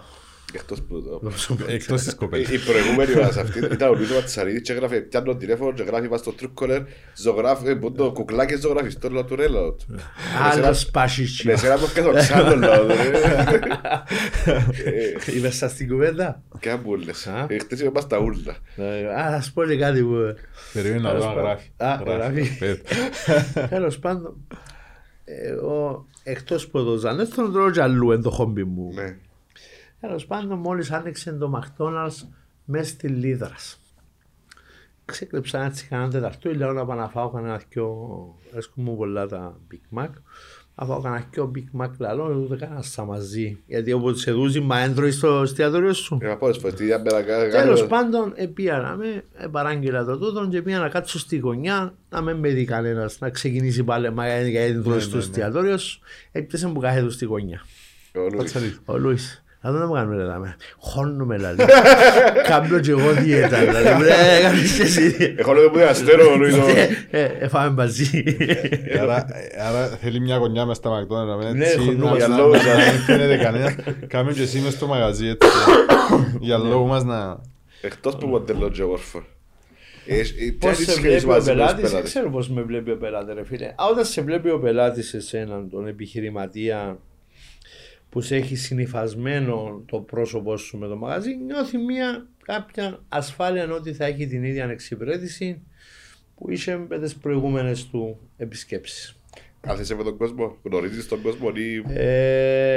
έχω το να μην καθούμε με τον κόσμο στο τραπέζι που είσαι εσύ με τον φίλο σου. Όχι να κάτσεις τσάμε, όσο να μιλήσεις με τον... Δεν θέλω να μπαίνω μέσα στον χώρο σου, γιατί το τραπέζι είναι ο χώρος ο δικός σου οποίο χρησιμοποιάσαι την ώρα. Αν δεν μου καλέσεις και θα κάτσω 2-3 λεπτά να σε δω και τα λοιπά, προτιμώ να σε αφήνω. Ας σε ζητήσει όπως άλλο θα τα πάει. Βεβαίως να πάω, είναι δουλειά μου να πάω. Βεβαίως δεν θέλει κάτι, βεβαίως να κάτσω. Απλώς δεν συνηθίζω να μπασταγώνουμε πάνω στα τραπέζια. Ειδικά όταν είσαι κοπέλες, φίλε μου, να με κυλίγινο το γύφτο. Με τις κοπέλες και από πάνω κοιόν τους. Κακό πράγμα είναι. Πρέπει να κάμψουν το πράγμα στο εστιατόριο. Προσπαθώ να σέβομαι την ιδιωτικότητα του κάθε τραπεζού. Έτυχε που πήγα με την κυρία μου σε ένα εστιατόριο στον Προταρά. Τα πιο γνωστά εστιατόρια του Προταρά. Κάτσαμε οι δυο μας, πάμε να φάμε το στέκι μπατρικού μπαρέ. Ήρθε ο ιδιοκτήτης, έκατσε τζαμέ, τράβησε την καρεκλούα του, έκατσε. Και σαν έτρωνα πέρα, καλό, η εύση ήταν μπουλαρή. Σε μια φάση, αντρέπω να φάω. Έτσι καλό να δω. Δεν θα ξαπάω. Αντρέπους, δεν φάζει λόγια. Σίγουρα πρέπει να είσαι διακριτικός. Έχει κόσμο που έθελε ρε φίλε να το ούτε χιούμορ ούτε... Πρέπει να σέβεσαι το χρόνο και να βλέπεις τι σου διαπείς ο άλλος. Αρέσκει του η κουβέντα, δεν τα αρέσκει. Το καλύτερο είναι να κρατάς μία κάποια αναπόσταση. Ναι. Και ένα μέτρο, πάντα σε όλους. Θα έρθουν εμείς να κάτσεις μαζί μας. Μαζί σου, δεν θα κάνουμε ρε. Χωρί μας καταρχάς. Εμένα και εσένα. Και θα έρθουν και όλους να κάτσεις να να πάρουμε έναν οχτάρι να κάτσουμε λύσεις τρεις. Την πρώτη φορά που βρέθηκα με τον Λούι, λάω του ρε, πού να βρεθούμε να πιούμε καφέ, ξέρω, είχαμε μια δουλειά να κάνουμε. Λαλή μου ρε, να έρθεις να πες το Get Healthy. Get Healthy. Ναι, λάω του ρε, αν έρθω εγώ. Και εσύ ρε σου, πώς το Get Healthy. Δεν πρέπει να γίνει, θα παρεξηγήσουν λάδια, αφού είμαστε και όμως τα... Όχι, κάνεις λάθος φίλε μου, εσύ και εκείνο πρέπει να είσαστε ραμμοί. Ήταν δυσβήμιση του μαχαζού. Αντιθέτως. Στις πρώτες του εμφανίσεις ήταν ακόμα υπάλληλος της τράπεζας, από ό,τι θυμούμε, στο εναλλάξ με τον Τεύκρο πριν κάμποσα χρόνια φίλε. Το 2006, εχθές το είχαμε. Το 2006 στο εναλλάξ. Με τον Τεύκρο. Συνεχίζουν να είναι συνεργάτες με τον Τεύκρο. Έρχονται κοντά στο Τρόση. Έρχονται, ναι. Ζηλεύει με όλους γιατί έχω παραπάνω επιτυχίες εγώ. Κομμενάκια. Καφέ τσεράσι έτσι δεν μπορεί να κάνει τίποτα. Δεν μπορεί να το κάνω εγώ. Δεν πατρεμένες αθήκες. Αφού τρώγητες. Έχετε τώρα ξέρουμε ότι αστέρω έτσι είναι που τα αλήθηκε. Δεν είναι το. Ναι. Ό,τι λαλεί έτσι είναι αλήθεια και είναι υπερβολές. Τώρα πρέπει να πω κάποια υπερβολή λαλεί. Δεν κάνει που σου πει την κοπελό αλλά κάνει χιούμορ ο πελός. Και δεν είναι από πάνω. Δηλαδή όντως όπως την παρουσιάζω έτσι ακριβώς είναι ο κόσμος νομίζει ότι κάνουν υπερβολές λαλεί. Σου πολλά επιτυχε πέρα ο πελός. Ωραίος πολλά ο Λουίς. Σου άλλος ο Μιχάλης είναι καλός. Στο κλέβος. Έχω σου πολλά επιτυχε πέρα. Ωραίος δικαιό. Άλλη ερώτηση. Πάμε λίγο στην Παλιά Λευκοσία. Παλιά Λευκοσία που τέλος πάντων είναι μια περιοχή παιδιά η οποία ό,τι και γίνει σε όλη την Κύπρο τα μίδια βάλουν φωτογραφία. Έγινε και βομβιστική επίθεση κρούσα σε ένα μαχαζί μες στη Μακαρίου προχτές. Χωρώ την είδηση έδειχνε την αρχή της Λίδρας. Δηλαδή την Παλιά Λευκοσία. Ένα αντέξα. Χωρόπτες υπογράφει το άρθρο. Φτάνουν από εκεί ποτά τηλέφωνο, βρίσκω το παιδί, λέω τώρα φίλοι μου, λέω του, έβαλες μια είδηση λάλο του και έβαλες τη φωτογραφία, καμία σχέση λέω τώρα φίλοι. Μα πώς είναι η ανάγκη σας να δείξουν ότι εγκέτο, δεν ξέρω ότι ξυπηρετούν κανένας συμφέρον να δείξουν ότι εγκέτο. Ναι, η Παλιά Λευκοσία έχει... Έχει τόπους όμως. Περίμενε ρε παιδί μου. Ας σου πω εγώ που την ζω 25 χρόνια, δεν ξέρω πόσο έρχεσαι κάτω και τα λοιπά. Και κάτω η περιοχή μηνίσκουν πολλοί ξένοι, μετανάστες κτλ. Οι οποίοι ανάλογα με την εποχή αλλάζουν. Κάποτε ήταν Κινέζοι, μετά ήταν Σιλαγκέζοι, Πακιστανοί, Γεωργιανοί, Έλληνες, ό,τι φανταστείς. Λοιπόν, μηνίσκουν και κάτω τα πλάσματα τούτα, γιατί είναι φτηνά τα νίκια και είναι τα ακίνητα που νοικιάζουν πολύ χαμηλής ποιότητας. Ναι. Τα πλάσματα φτωχά παύτωχα. Μην δίσκουν και κάτι, πού να μείνωσαι. Στην έγκομη, είναι μια περιοχή η οποία έχει τον κόσμο. Εγώ ζω και κάτω 25 χρόνια, μέρα νύχτα, εντάξει. Τα μεγαλύτερα προβλήματα δεν είναι οι ξένοι που τα δημιουργούν. Ναι, αφού είμαστε πολλά παραπάνω τους. Ποιοι είναι να δημιουργήσουν όλοι. Όταν είσαι ένα κλαμπ πίσω από την ταβέρνα, ρε φίλε, κινδύνεψα τρεις φορές να με κάνω μαύρο. Γιατί μαλώνα συν έναν μπουλούκι και δεν διαμάνω σου. Ναι. Ίσως στοχοποιούν την περιοχή για κάποιους λόγους. Δεν ξέρω γιατί στοχοποιούν. Η παλιά Λευκοσία και η παλιά Λευκοσία. Αυκήκε ο άλλος ο Πρίτανης που είναι το τούτο. Η παλιά Λευκοσία είναι εγκέτο, λέει, και θα τη σώσουμε μόνο να κάνουμε σχολεία. Καρτερούσαμε. Ίσως στοχοποιήσαν την τζαφίκα, την τζαπές του έλεος για κάποιους λόγους. Τι πρέπει να γίνει όμως για να... Φίλε, γίνονται συνέχεια πράγματα. Δηλαδή σάζονται γειτονιές και τα λοιπά. Δεν... Εγώ βλέπω τα τόσα χρόνια ότι υπάρχουν και φωτισμοί, υπάρχουν και δρόμοι, γινήσκονται αναπαλαιώσεις, σάζουν τους τα χτιρία τους μπροστά που κανονικά πρέπει να σάζει ο καθένας τα δικά του κτλ. Και το ότι υπάρχουν ξένοι, πρέπει να το χωνέψουμε. Δηλαδή, και εμείς ξένοι είμαστε σε άλλη χώρα. Πήγαμε και εμείς. Ναι, εμείς ποτέ είμαστε προσφύγες, ποτέ είμαστε ξένοι. Ναι, δηλαδή, ξενοφοβία που έχουμε, γιατί είμαι Πακιστανός ή μόνο το ξέρω εγώ Αυστραλός, να μην λέμε μόνο το τούτο. Ο καθένας κολλείται τόσαν του. Και πώς θα επιβιώσεις στην ουσία. Πώς θα επιβιώσεις στην ουσία. Έλα, κάμε μόνο τούτο. Ενοικιάσαν ένα κατάστημα Αφρικάνοι, με κοντά μας, οι οποίοι επίναν τις μπυρουές τους. Πας στα πεζοδρόμια και τα λοιπά, έρασαν ο κόμμος και χώραν τους πούν το τούτο. Ένα ζευκάρι μια νύχτα είπαμε ότι δεν θα ξανάρθουμε. Δηλαδή τους εμπειράξες, σας ενοχλήσες σας τα πλάσματα, όλοι. Άρα γιατί εξάρτησε. Επειδή τους φορήτσαμε. Δεν δικαιώμας σου κυρία μου, δεν μπορώ να σου πω. Να το χωνέψουμε το πράγμα ότι υπάρχει παγκοσμιοποίηση. Δηλαδή, πήγαμε στην Ευρωπαϊκή Ένωση και μπορούμε να κάνουμε. Έχει τόσα 3.000 χρόνια ρέξαν όλοι από την Κύπρο και αλλάξαμε. Δεν είχαν αλλάξουμε να έχουμε πρόβλημα τώρα. Νομίζω πρέπει να γίνει πιο συσταρισμένη η ένταξη των ανθρώπων στην κοινωνία. Δυστυχώς όμως βομβαρδίζουν και τα μέσα. Τα μέσα δεν βοηθούν καθόλου. Δεν ξέρω γιατί. Κάθε λίγο η παλιά Λευκοσία, η παλιά Λευκοσία. Έγινε και ένας φόνος στην παλιά Λευκοσία. Μασαιρωθήκα Ινδοί με Πακιστάνους που έχουν κόντρες του, όπως εμάς με τους γείτονες μας. Τέλος πάντων, όλα 15 μέρες είναι μόνο. Γυρίσκονται 10 φόνοι την ημέρα σε λαλούς είναι τα περιοχή. Γιατί στην περιοχή μας γιατί για να κάνουν τον κόσμο να μην έρχεται κάτω. Και έχει κάποιος το συμφέρον. Απλά νομίζω είναι πιο εύκολο να πεις ότι είναι παλιά Λευκοσία. Πολλά κάτσι δηλαδή. Στην ουσία έτσι Λευκοσία. Είναι και φόνος στο Στρόβολο. Ένας Αφρικάνος εμαζέρωσε το μπαριά του τα μονάχα μου ανεπάχαση. Το λοιπόν παλιά Λευκοσία.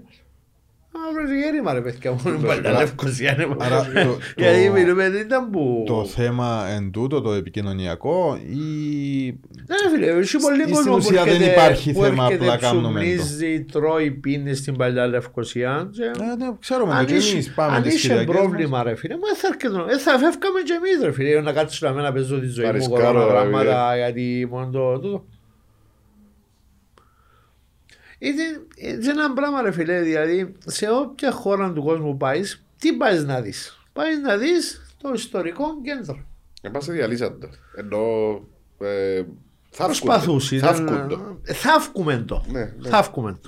θαύκουμεν το. Όχι διαλύσαν το, σάζουμεν το. Σάζεται το τελευταία χρόνια κάναμε πολλές επενδύσεις και ανακαινήσεις και η κυβέρνηση έβγαλε σχέδια για διάφορα.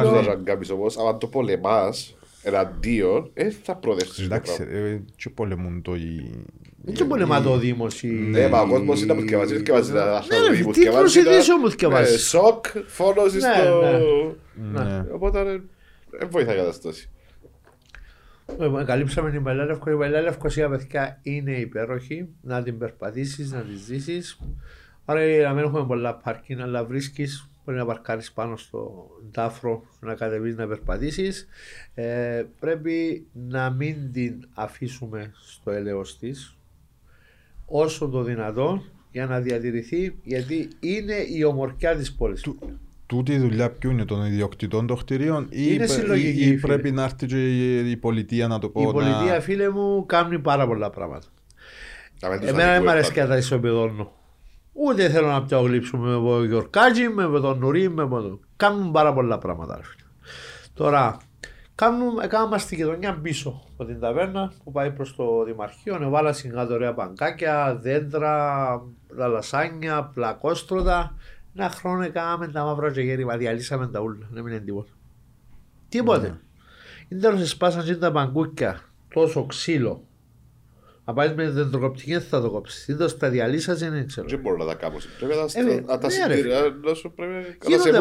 Οι ιδιοκτήτες των κτηριών. Άμα εγώ δεν συντηρήσω το ακίνητο και καρτερώ να έρθει ο Δήμος ή ο Υπουργός Υπουργείων Εσωτερικών να μου σάσει το ακίνητο μου ρε φίλε. Πώς έναν όμορφο και εσείς ταρρυθμένο το τούτο.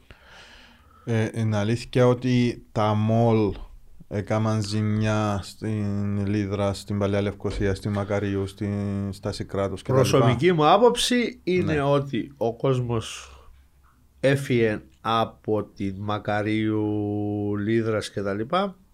Γιατί αλλάξαν οι γειτονιές. Δηλαδή τώρα οι οικιστικές είναι Στρόβολο, Λακατάμιες, Λατσά κτλ. Δεν είναι εύκολο πράγμα να έρθει κάποιος από τα Λατσά ή από το Στρόβολο ή Λακατάμια να ψουμνήσει και να πιει τον καφέ του. Παλιά τριστόπους, ίσως ήταν μακριά. Παλιά έρχεται ο κόσμος παιδιά γιατί ήταν να πιεις τον καφέ σου, να αποδείξεις ότι μπορεί να πληρώσεις 4 λίρες, να πιεις τον καφέ σου, στον τακάπο, στο λεκκαφέ. Ήταν status, image status, να έρθεις στη λεπτά. Τώρα δεν έχεις ανάγκη να κάνεις το πράγμα γιατί έχει καφενέδες. Κάθε 10 μέτρα έχει ένα καλύτερο. Μα άμα ο κόσμος δεν έρχεται, δεν περπατά, δεν θα μπει να ψουμνήσει υπό το ξέρω κοσμέτικς ή ρούχα ή παπούτσια κτλ. Το μόνο να πούμε και την αλήθεια ρε φίλε, εσέρβεις να παρκάρεις κάτω, κλιματιζόμενα, χειμώνα καλοκαίρι, διάφορες επιλογές. Είναι πιο εύκολο αν έχεις μωρά. Πολύ φοβούμαι αν και γίνηκαν πάρα πολλά όμορφα από εκεί στα Σικράτους, Μακαρίου, οι αναβαθμίσεις.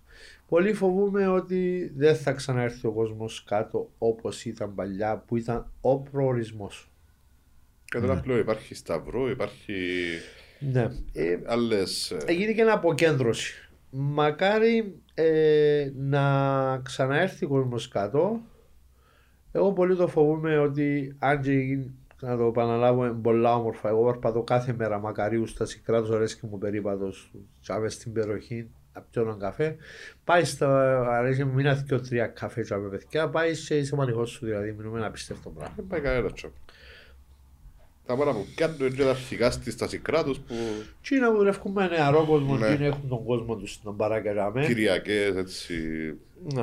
Εφαγηθήκαμε να τελειώσει η πλατεία Ελευθερίας παιδιά. Πάνε τα ψήση του Θεού. Ναι. Οι κάτοικοι που είναι οι μετανάστες που είναι. Απλά εφαγηθήκαμε να πούμε ότι δεν τελειώνει. Ναι, πάτε να τελειώσει, πάτε το τέλειωσε. Τι να πω κάπως που τελειώσει τώρα. Εν κούκλα. Έχει καφέ από κάτω. Να βάψεις τον καφέ σου να ξυπνήσεις. Να κάνεις τον περίπατο από κάτω φίλε την τοπιοτέχνης μου. Μπορεί να είναι το πιο όμορφο μέρος στην Κύπρο τώρα. Να περπατήσεις από το άγαλμα του Σολομούν. Ψυχή του Θεού. Εφαηθήκαν πότε να τελειώσει. Μόνο και να φοράζω. Για να μην το κατηγορούμε και τον κόσμο, αλλά είναι ο τρόπος ζωής. Δεν το κατηγορούμε τώρα. Λαλούμε ότι τέλειωσε η πλατεία που έμπουσαστε. Δεν έχουν τόσες ώρες ο κόσμος όπως πριν 20 χρόνια που ήταν πιο οι ρυθμοί νομίζω. Εντάξει, πιο χρόνια τώρα, βγάλαμε την έσω τώρα, εντάξει είναι άλλο ρωτήμα. Απλώς μουρμούρκο. Ναι, το δώσος μας μουρμούρκο να κάνουμε. Πώς σε επηρεάζει εσένα τα 2 χρόνια. Έφυγε... Νομίζω ήταν η μόνη φορά τόσα χρόνια που έκλεισε η ταβέρνα. Ναι, δεν ξανακλείσε η ταβέρνα. Την πρώτη φορά εκκλείσαν μας, είχαμε 5-6 κρούσματα, θυμάστε, εκκλείσαν μας και 3 μήνες και άνοιξαν μας το καλοκαίρι. Η δεύτερη φορά έκλεισα από μόνος μου πριν μας κλείσουν, κλείσαν μας 15 του Δεκέμβρη αν θυμούμε, του 20, εγώ έκλεισα όταν μας είπαν να κλείνει η ώρα 7.30. Στις 7.30. Μετά στις 7.30 και μετά κυκλοφοράν ο ιός. Όχι, ήταν... Εντάξει, έχει politics Κίνα. Τέλος πάντων, ό,τι γίνει και να γίνει και. Άμα ξαναπώ πίσω, είπα πολλά και είπα θα ξαναπώ τίποτε. Έχουμε τα γραμμένα. Εγώ ξεκουράστηκα ρε φίλε. Άρα εσύ δες το σαν μεγάλη μερκα ότι... Φίλε, εγώ όταν έκλεισα το μαγαζί δεν μπορώ να σου περιγράψω πως ένιωσα τη νύχτα που αποφάσισα γιατί εφοβούμαστε. Και εγώ και οι συνεργάτες μου εφοβούμαστε όταν ξεκίνησαν τα κρούσματα. Τη Δευτέρα ήταν ένας γιατρός και ακόμα ένας, να σας θυμίσω, πριν 2 χρόνια ακριβώς έτσι μέρες. Στην Τρίτη, όσες κρατήσεις είχαμε κασελαριστήκα. Δευτέρα, Τρίτη, Τετάρτη δεν έμεινε κράτηση που συνήθως έχουμε 20-30 άτομα κρατήσεις. Και την Πέμπτη ήρθε μια κυρία που δουλεύει μαζί μου χρόνια και μου λέει πρέπει να κλείσουμε, δηλαδή μου είναι επικίνδυνα τα πράγματα. Μετά της γιατί. Τότε ήταν επικίνδυνα 5 κρούσματα. Ναι, ναι. Λαλή μου, θυκευάζω από εκεί ποτά, λαλή μου, φοβούμαι, λαλή μου, εγώ θέλω να έρθω δουλειά. Ερώτησα τους άλλους, να μου να κάνουμε, είπα μου να κλείσουμε. Επειδή, και κλείσαμε την Παρασκευή. Επειδή φοβούνταν ήδη να μην κολλήσουν από την πελατεία. Φοβούνταν ήδη να μην κλείσουν. Ναι, και κλείσαμε, από μόνοι μας ήρθαν τη Δευτέρα και κλείσαν τα ούλα. Και προς τιμή της η πολιτεία αποζημίωσε τους υπαλλήλους που είναι δουλεύκαση. Έδιναν στο 60% του, αλλά λέμε και τα σωστά δηλαδή. Και την επιχείρηση βάσει του τζίρου που έκαμε το 19 ήταν γενναία τα ποσά για να μπορέσουν να ξανανοίξουν. Θεωρείτε ότι ανταποκρίνονταν και τα shares που δώσασαι σε εκείνον που ήταν το κόστος σου στην ουσία εσένα? Φίλε, ήταν το κόστος του κρυσίματος, δηλαδή να πετάξεις τα πράγματα ούλα, τα ρεύματα σου, τα νίκια σου που τρέχουν κτλ. Ναι, ήταν σε λογικά επίπεδα η βοήθεια που δόθηκε. Υπάρχουν δύο μερίδες. Τι είναι που λέω ότι όσα και άμπασε τώρα καταστρέψαμε γιατί ήταν πολλά πιο λίγα. Ότι καταστραφήκαμε ρε φίλε, καταστραφήκαμε μάτσι φταίει. Απλώς ο κόσμος δεν θα έρχεται, γιατί μας εκλεία ρε φίλε. Πάρε να σου ευκαιρό στη ουσία. Δεν θα έρχεται ο κόσμος ρε φίλε, φοβάται ο κόσμος. Ακόμα φοβάται ο κόσμος. Μετά από 2 χρόνια, ναι ρε φίλε, φοβάσαι, ακούεις 3.000 και 4.000, αφού μετρούμε κρούσματα ρε πέρα, είμαστε η μόνη χώρα στον κόσμο που μετρά κρούσματα ρε πέρα. Όλη μέρα πάμε να εμπιστούμαστε τα τούτα να δούμε αν έχουμε μόνο το κορονοϊό. Εμείς και η Ελλάδα μείναμε να λέμε. Σιγά σιγά να μην οι χώρες ούλες αρκέψαν και καταργούν το... Τέλος πάντων, αν πούμε την αλήθεια ότι το πρώτο χρόνο δοθήκαση σοβαρά λεφτά για να ξαναλειτουργήσουν επιχειρήσεις. Οι υπαλλήλοι αποζημιωθήκασαν το 60% του μισθού τους και ήρθαμε τότε που ξεκινήσαμε και να κλείεται η ώρα 10.30, να κλείεται η ώρα 7.30. Εντάξει, τούτα θεωρώ γίναν λόγω του ότι δεν μπορεί να σε ξανααποζημιώσει. Επειδή ήθελε, απλά δεν υπήρχε το ρεστό. Και είπαν να το κάνουν έτσι για να μην σε κλείσει, αλλά... Ναι, ήταν αριστοτεχνικό. Ναι. Εσύ έναν έκλεισες, αφού το 7.30 έτσι βολεύκεσαι. Ναι, αλλά είναι τούλα άλλη κλείση. Ναι, μπορεί να κάνεις τέκα γόη. Έχει διαφορά, γιατί υπήρχαν τα λεφτά. Μα γι' αυτό λέγεται επιχείρηση φίλε μου. Η επιχείρηση έχει ρίσκο. Δηλαδή, δεν έχει τίποτε σίγουρο. Σίγουρα ναι. Από τη στιγμή που δεν υπάρχει ζήτηση, κλείσεις από μόνος σου. Και πώς βλέπεις το μέλλον, τα επόμενα 5-10 χρόνια, εσύ η επιχείρηση σου? Η διασκέδαση δεν θα πάψει να υπάρχει.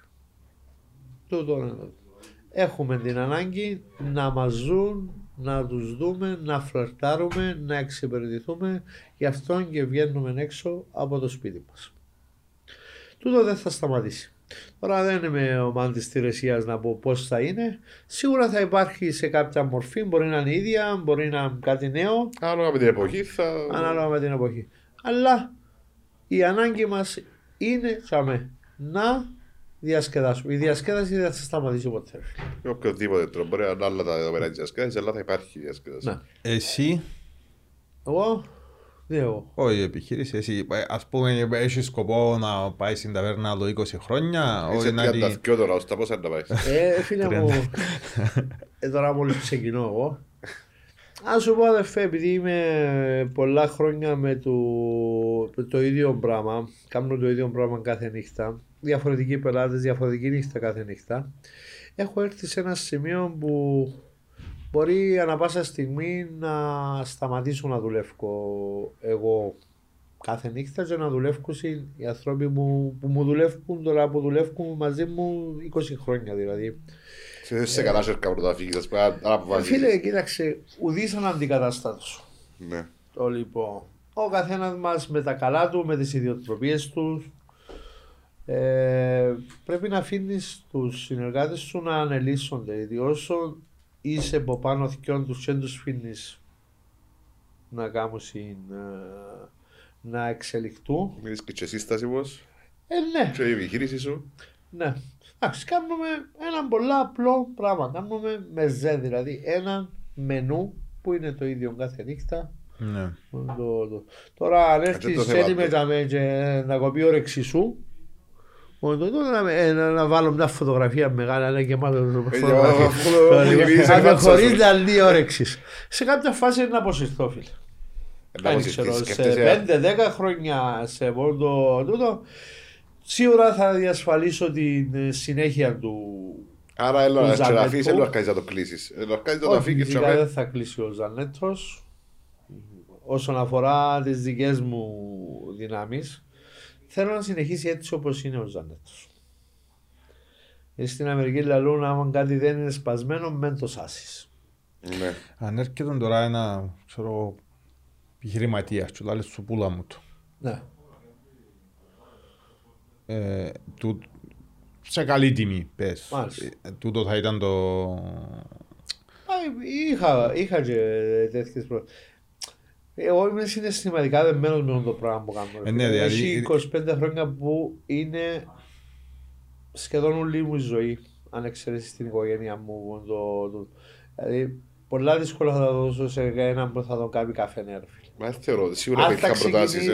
Αν θα το πιάει να συνεχίσει το πράγμα, πολύ ευχαρίστως να κάτσω και να με χρόνια να τον τρενάρω για να γίνει το transition. Το πρόβλημα είναι το transition period. Ναι. Να τον αποδεχτούν οι πελάτες και να τον εμπιστευτούν ότι θα τους εξυπηρετήσει όπως τους εξυπηρετήσω καλός ή κακός εγώ. Όταν να έρθει γίνει η ώρα, ρε φίλε, εγώ πιστεύω ότι μπορεί να γίνει εκ των έσω, δηλαδή να συνεχίσει η ομάδα. Να συνεχίσει η ομάδα που. Οι ψίστες σου. Ναι, ναι. Ο ένας, γιατί το μαγαζί είναι έναν αφεντικό που πρέπει να έχει. Ναι. Ένας πρέπει να έχει την ευθύνη μαζί με την ομάδα. Αλλά ένας παίρνει την απόφαση. Okay. Οι γραμμές είναι ξεκάθαρες, ο καθένας ξέρει τη δουλειά του, ξέρει να αντικαταστήσει τον άλλον κτλ. Αλλά στην προκειμένη, όταν θα πρέπει να γίνει η απόφαση, εφόσον συμβουλευτεί στους άλλους, ένας παίρνει την απόφαση. Όμως είναι δυο, να παίρνεις και να έρχεται και να μην έχεις πόντο. Δεν θα παίρνεις την απόφαση. Ναι. Υπάρχουν πράγματα τα οποία πρέπει να γίνουν άμεσα. Δηλαδή, πρέπει να γίνει και κάτι, ας πούμε, και την ώρα πρέπει να μπορεί να το συζητήσεις. Απόφαση μπαμπαμ. Ναι. Εγώ που να έρθει γίνει η ώρα, χωρούμε και κάπου. Κάτι τελευταίο να κλείσω. Το θέμα είναι τώρα ότι υπάρχουμε και είμαστε, θα προσπαθήσουμε να μείνουμε με τα ίδια πράγματα, την ίδια εξυπηρέτηση και στην τελική δεν είπαμε ποιος κρίνει. Είναι ο πελάτης, ο απόλυτος κριτής. Σωστός. Αν μας δεν μπορεί να είναι αρκεστή προψάρτη, θα μας αντέξει το σκηνή. Θα φανεί στο χειροκρότημα. Θα φανεί στο χειροκρότημα. Μάλιστα. Αυτά. Για να βάλουμε τα φωτογραφία δική μου, θα σας αρθούν να μου πλέγαμε. Άκου να δεις, φίλε μου, οι τελευταίοι τρεις κύριοι που θέλαν να βάλουν τη φωτογραφία στήχησε τους μόνο 100€. Ο κύριος Μιχάλης και οι δύο παρέες του. Περίμενα να κάνεις ανταλλαγή σε φαΐν όμως. Ω, περίμενα να δεις. Εκάθοντον στο τραπέζι ήταν τρία ζευγάρια. Χωρούσαν τις φωτογραφίες, άκουα τους, όπαν έρχομαι να ακούω τους. Πώς αν να θέλει να μας βάλει τούτος, δηλαδή ο ένας, πας στον τοίχο. Έλα τώρα να σάσω τούτους. Τέλος πάντων, φώναξα μου, παρακαλώ, πώς θα θέλει να μας βάλεις πας στον τοίχο. Έλα, ρώντως και εγώ 100 ευρώ, να βάλω μια φωτογραφία έτσι μεγάλη. Εντάξει, να σου πούμε. Ξεκινά να συζητούσα εσύ. Εγώ μου δίπλα, να μην ακούω. Εμπολά του. Ο ένας. Ο άλλος, ρε πέλε, να μας περιβέζει τους. Ρε, από 33 ευρώ, λέει, χαράς το πράγμα, λέει. Είμαστε τρεις, λέει, από 33 ευρώ. Έρχεται να λέει μου, δεχόμαστε, λέει μου, αλλά όχι 100 ευρώ. 50 ευρώ. Να του φέκαρα. Άλλοι τα, ο ένας διάμωτα, βγάλαμε τη φωτογραφία. Την άλλη ημέρα ήρθε κονσενταρισμένη φωτογραφία, έφερε την γυναίκα του κ. Μιχάλη. Λες καλά ρε, μπορεί να κάνεις πιο μέρα, όχι θέλει να φέρω σήμερα. Άρα, εγώ δεν το θέλω έτσι, εγώ θέλω να πάμε τσαβέ να φάμε και να μας πήρατε να βγάλετε φωτογραφία. Θα πάω ότι εγώ φάω να ειδώ. Απόρα, πάνε να κάνω κορνίζες, ευκάλουμε και φέρεσαι σου γίνεται. Να σου το ζητήσω. Το πόιν δεν το πιάσεις. Θέλεις να πάεις χωρίς να σου πει. Πρέπει να πάεις που μόνος σου, να πεις «Είναι ο Μιχάλης ο Μιτσιλίδης, πρέπει να βγάλει φωτογραφία». Μιχάλη Μιτσιλίδη, θα έρθω και θα σε παρακαλέσω, αν γίνεται να βγάλω μια φωτογραφία μαζί σου. Σε παρακαλέσω. Το μόνο μας φέρεξε να μας χωρεί. Ωραία. Άρα ρε βαρέθηκε μαζοκόμμα να κάνουμε τον κόσμο για 100 ευρώ. Πάψουν πίσω να βαϊρέψουν απόψε. Ευχαριστούμε πάρα πολύ. Εγώ ευχαριστώ φίλε μου, μου δώσετε το βήμα να πω τα δικά μου από την ιστορία του μαγαζιού. Σας ευχαριστώ πάρα πολύ. Εμείς ευχαριστούμε. Πολύτιμες πληροφορίες. Πολύτιμες. Και το φαΐλ... Να βάλετε τη διαφήμιση να πιάμε κανένα like ξανά. Να σου βάλουμε τέτοις. Να το βάλει και εσύ μέσα σε έναν Ζανέθο όμως. Κάνε και εσύ like. Έτσι κάνουμε άλλος πως like. Influencer. Δεύτερη δουλειά δεν βοηθήσαμε καθόλου ότι είμαι influencer. Δεν κλείσαμε ακόμα. Μπορεί να κλείσουμε. Είμαι και influencer να με καλέσετε για το κομμάτι. Να το πούμε next time. Next time. All right. Thank you very much. Cheers.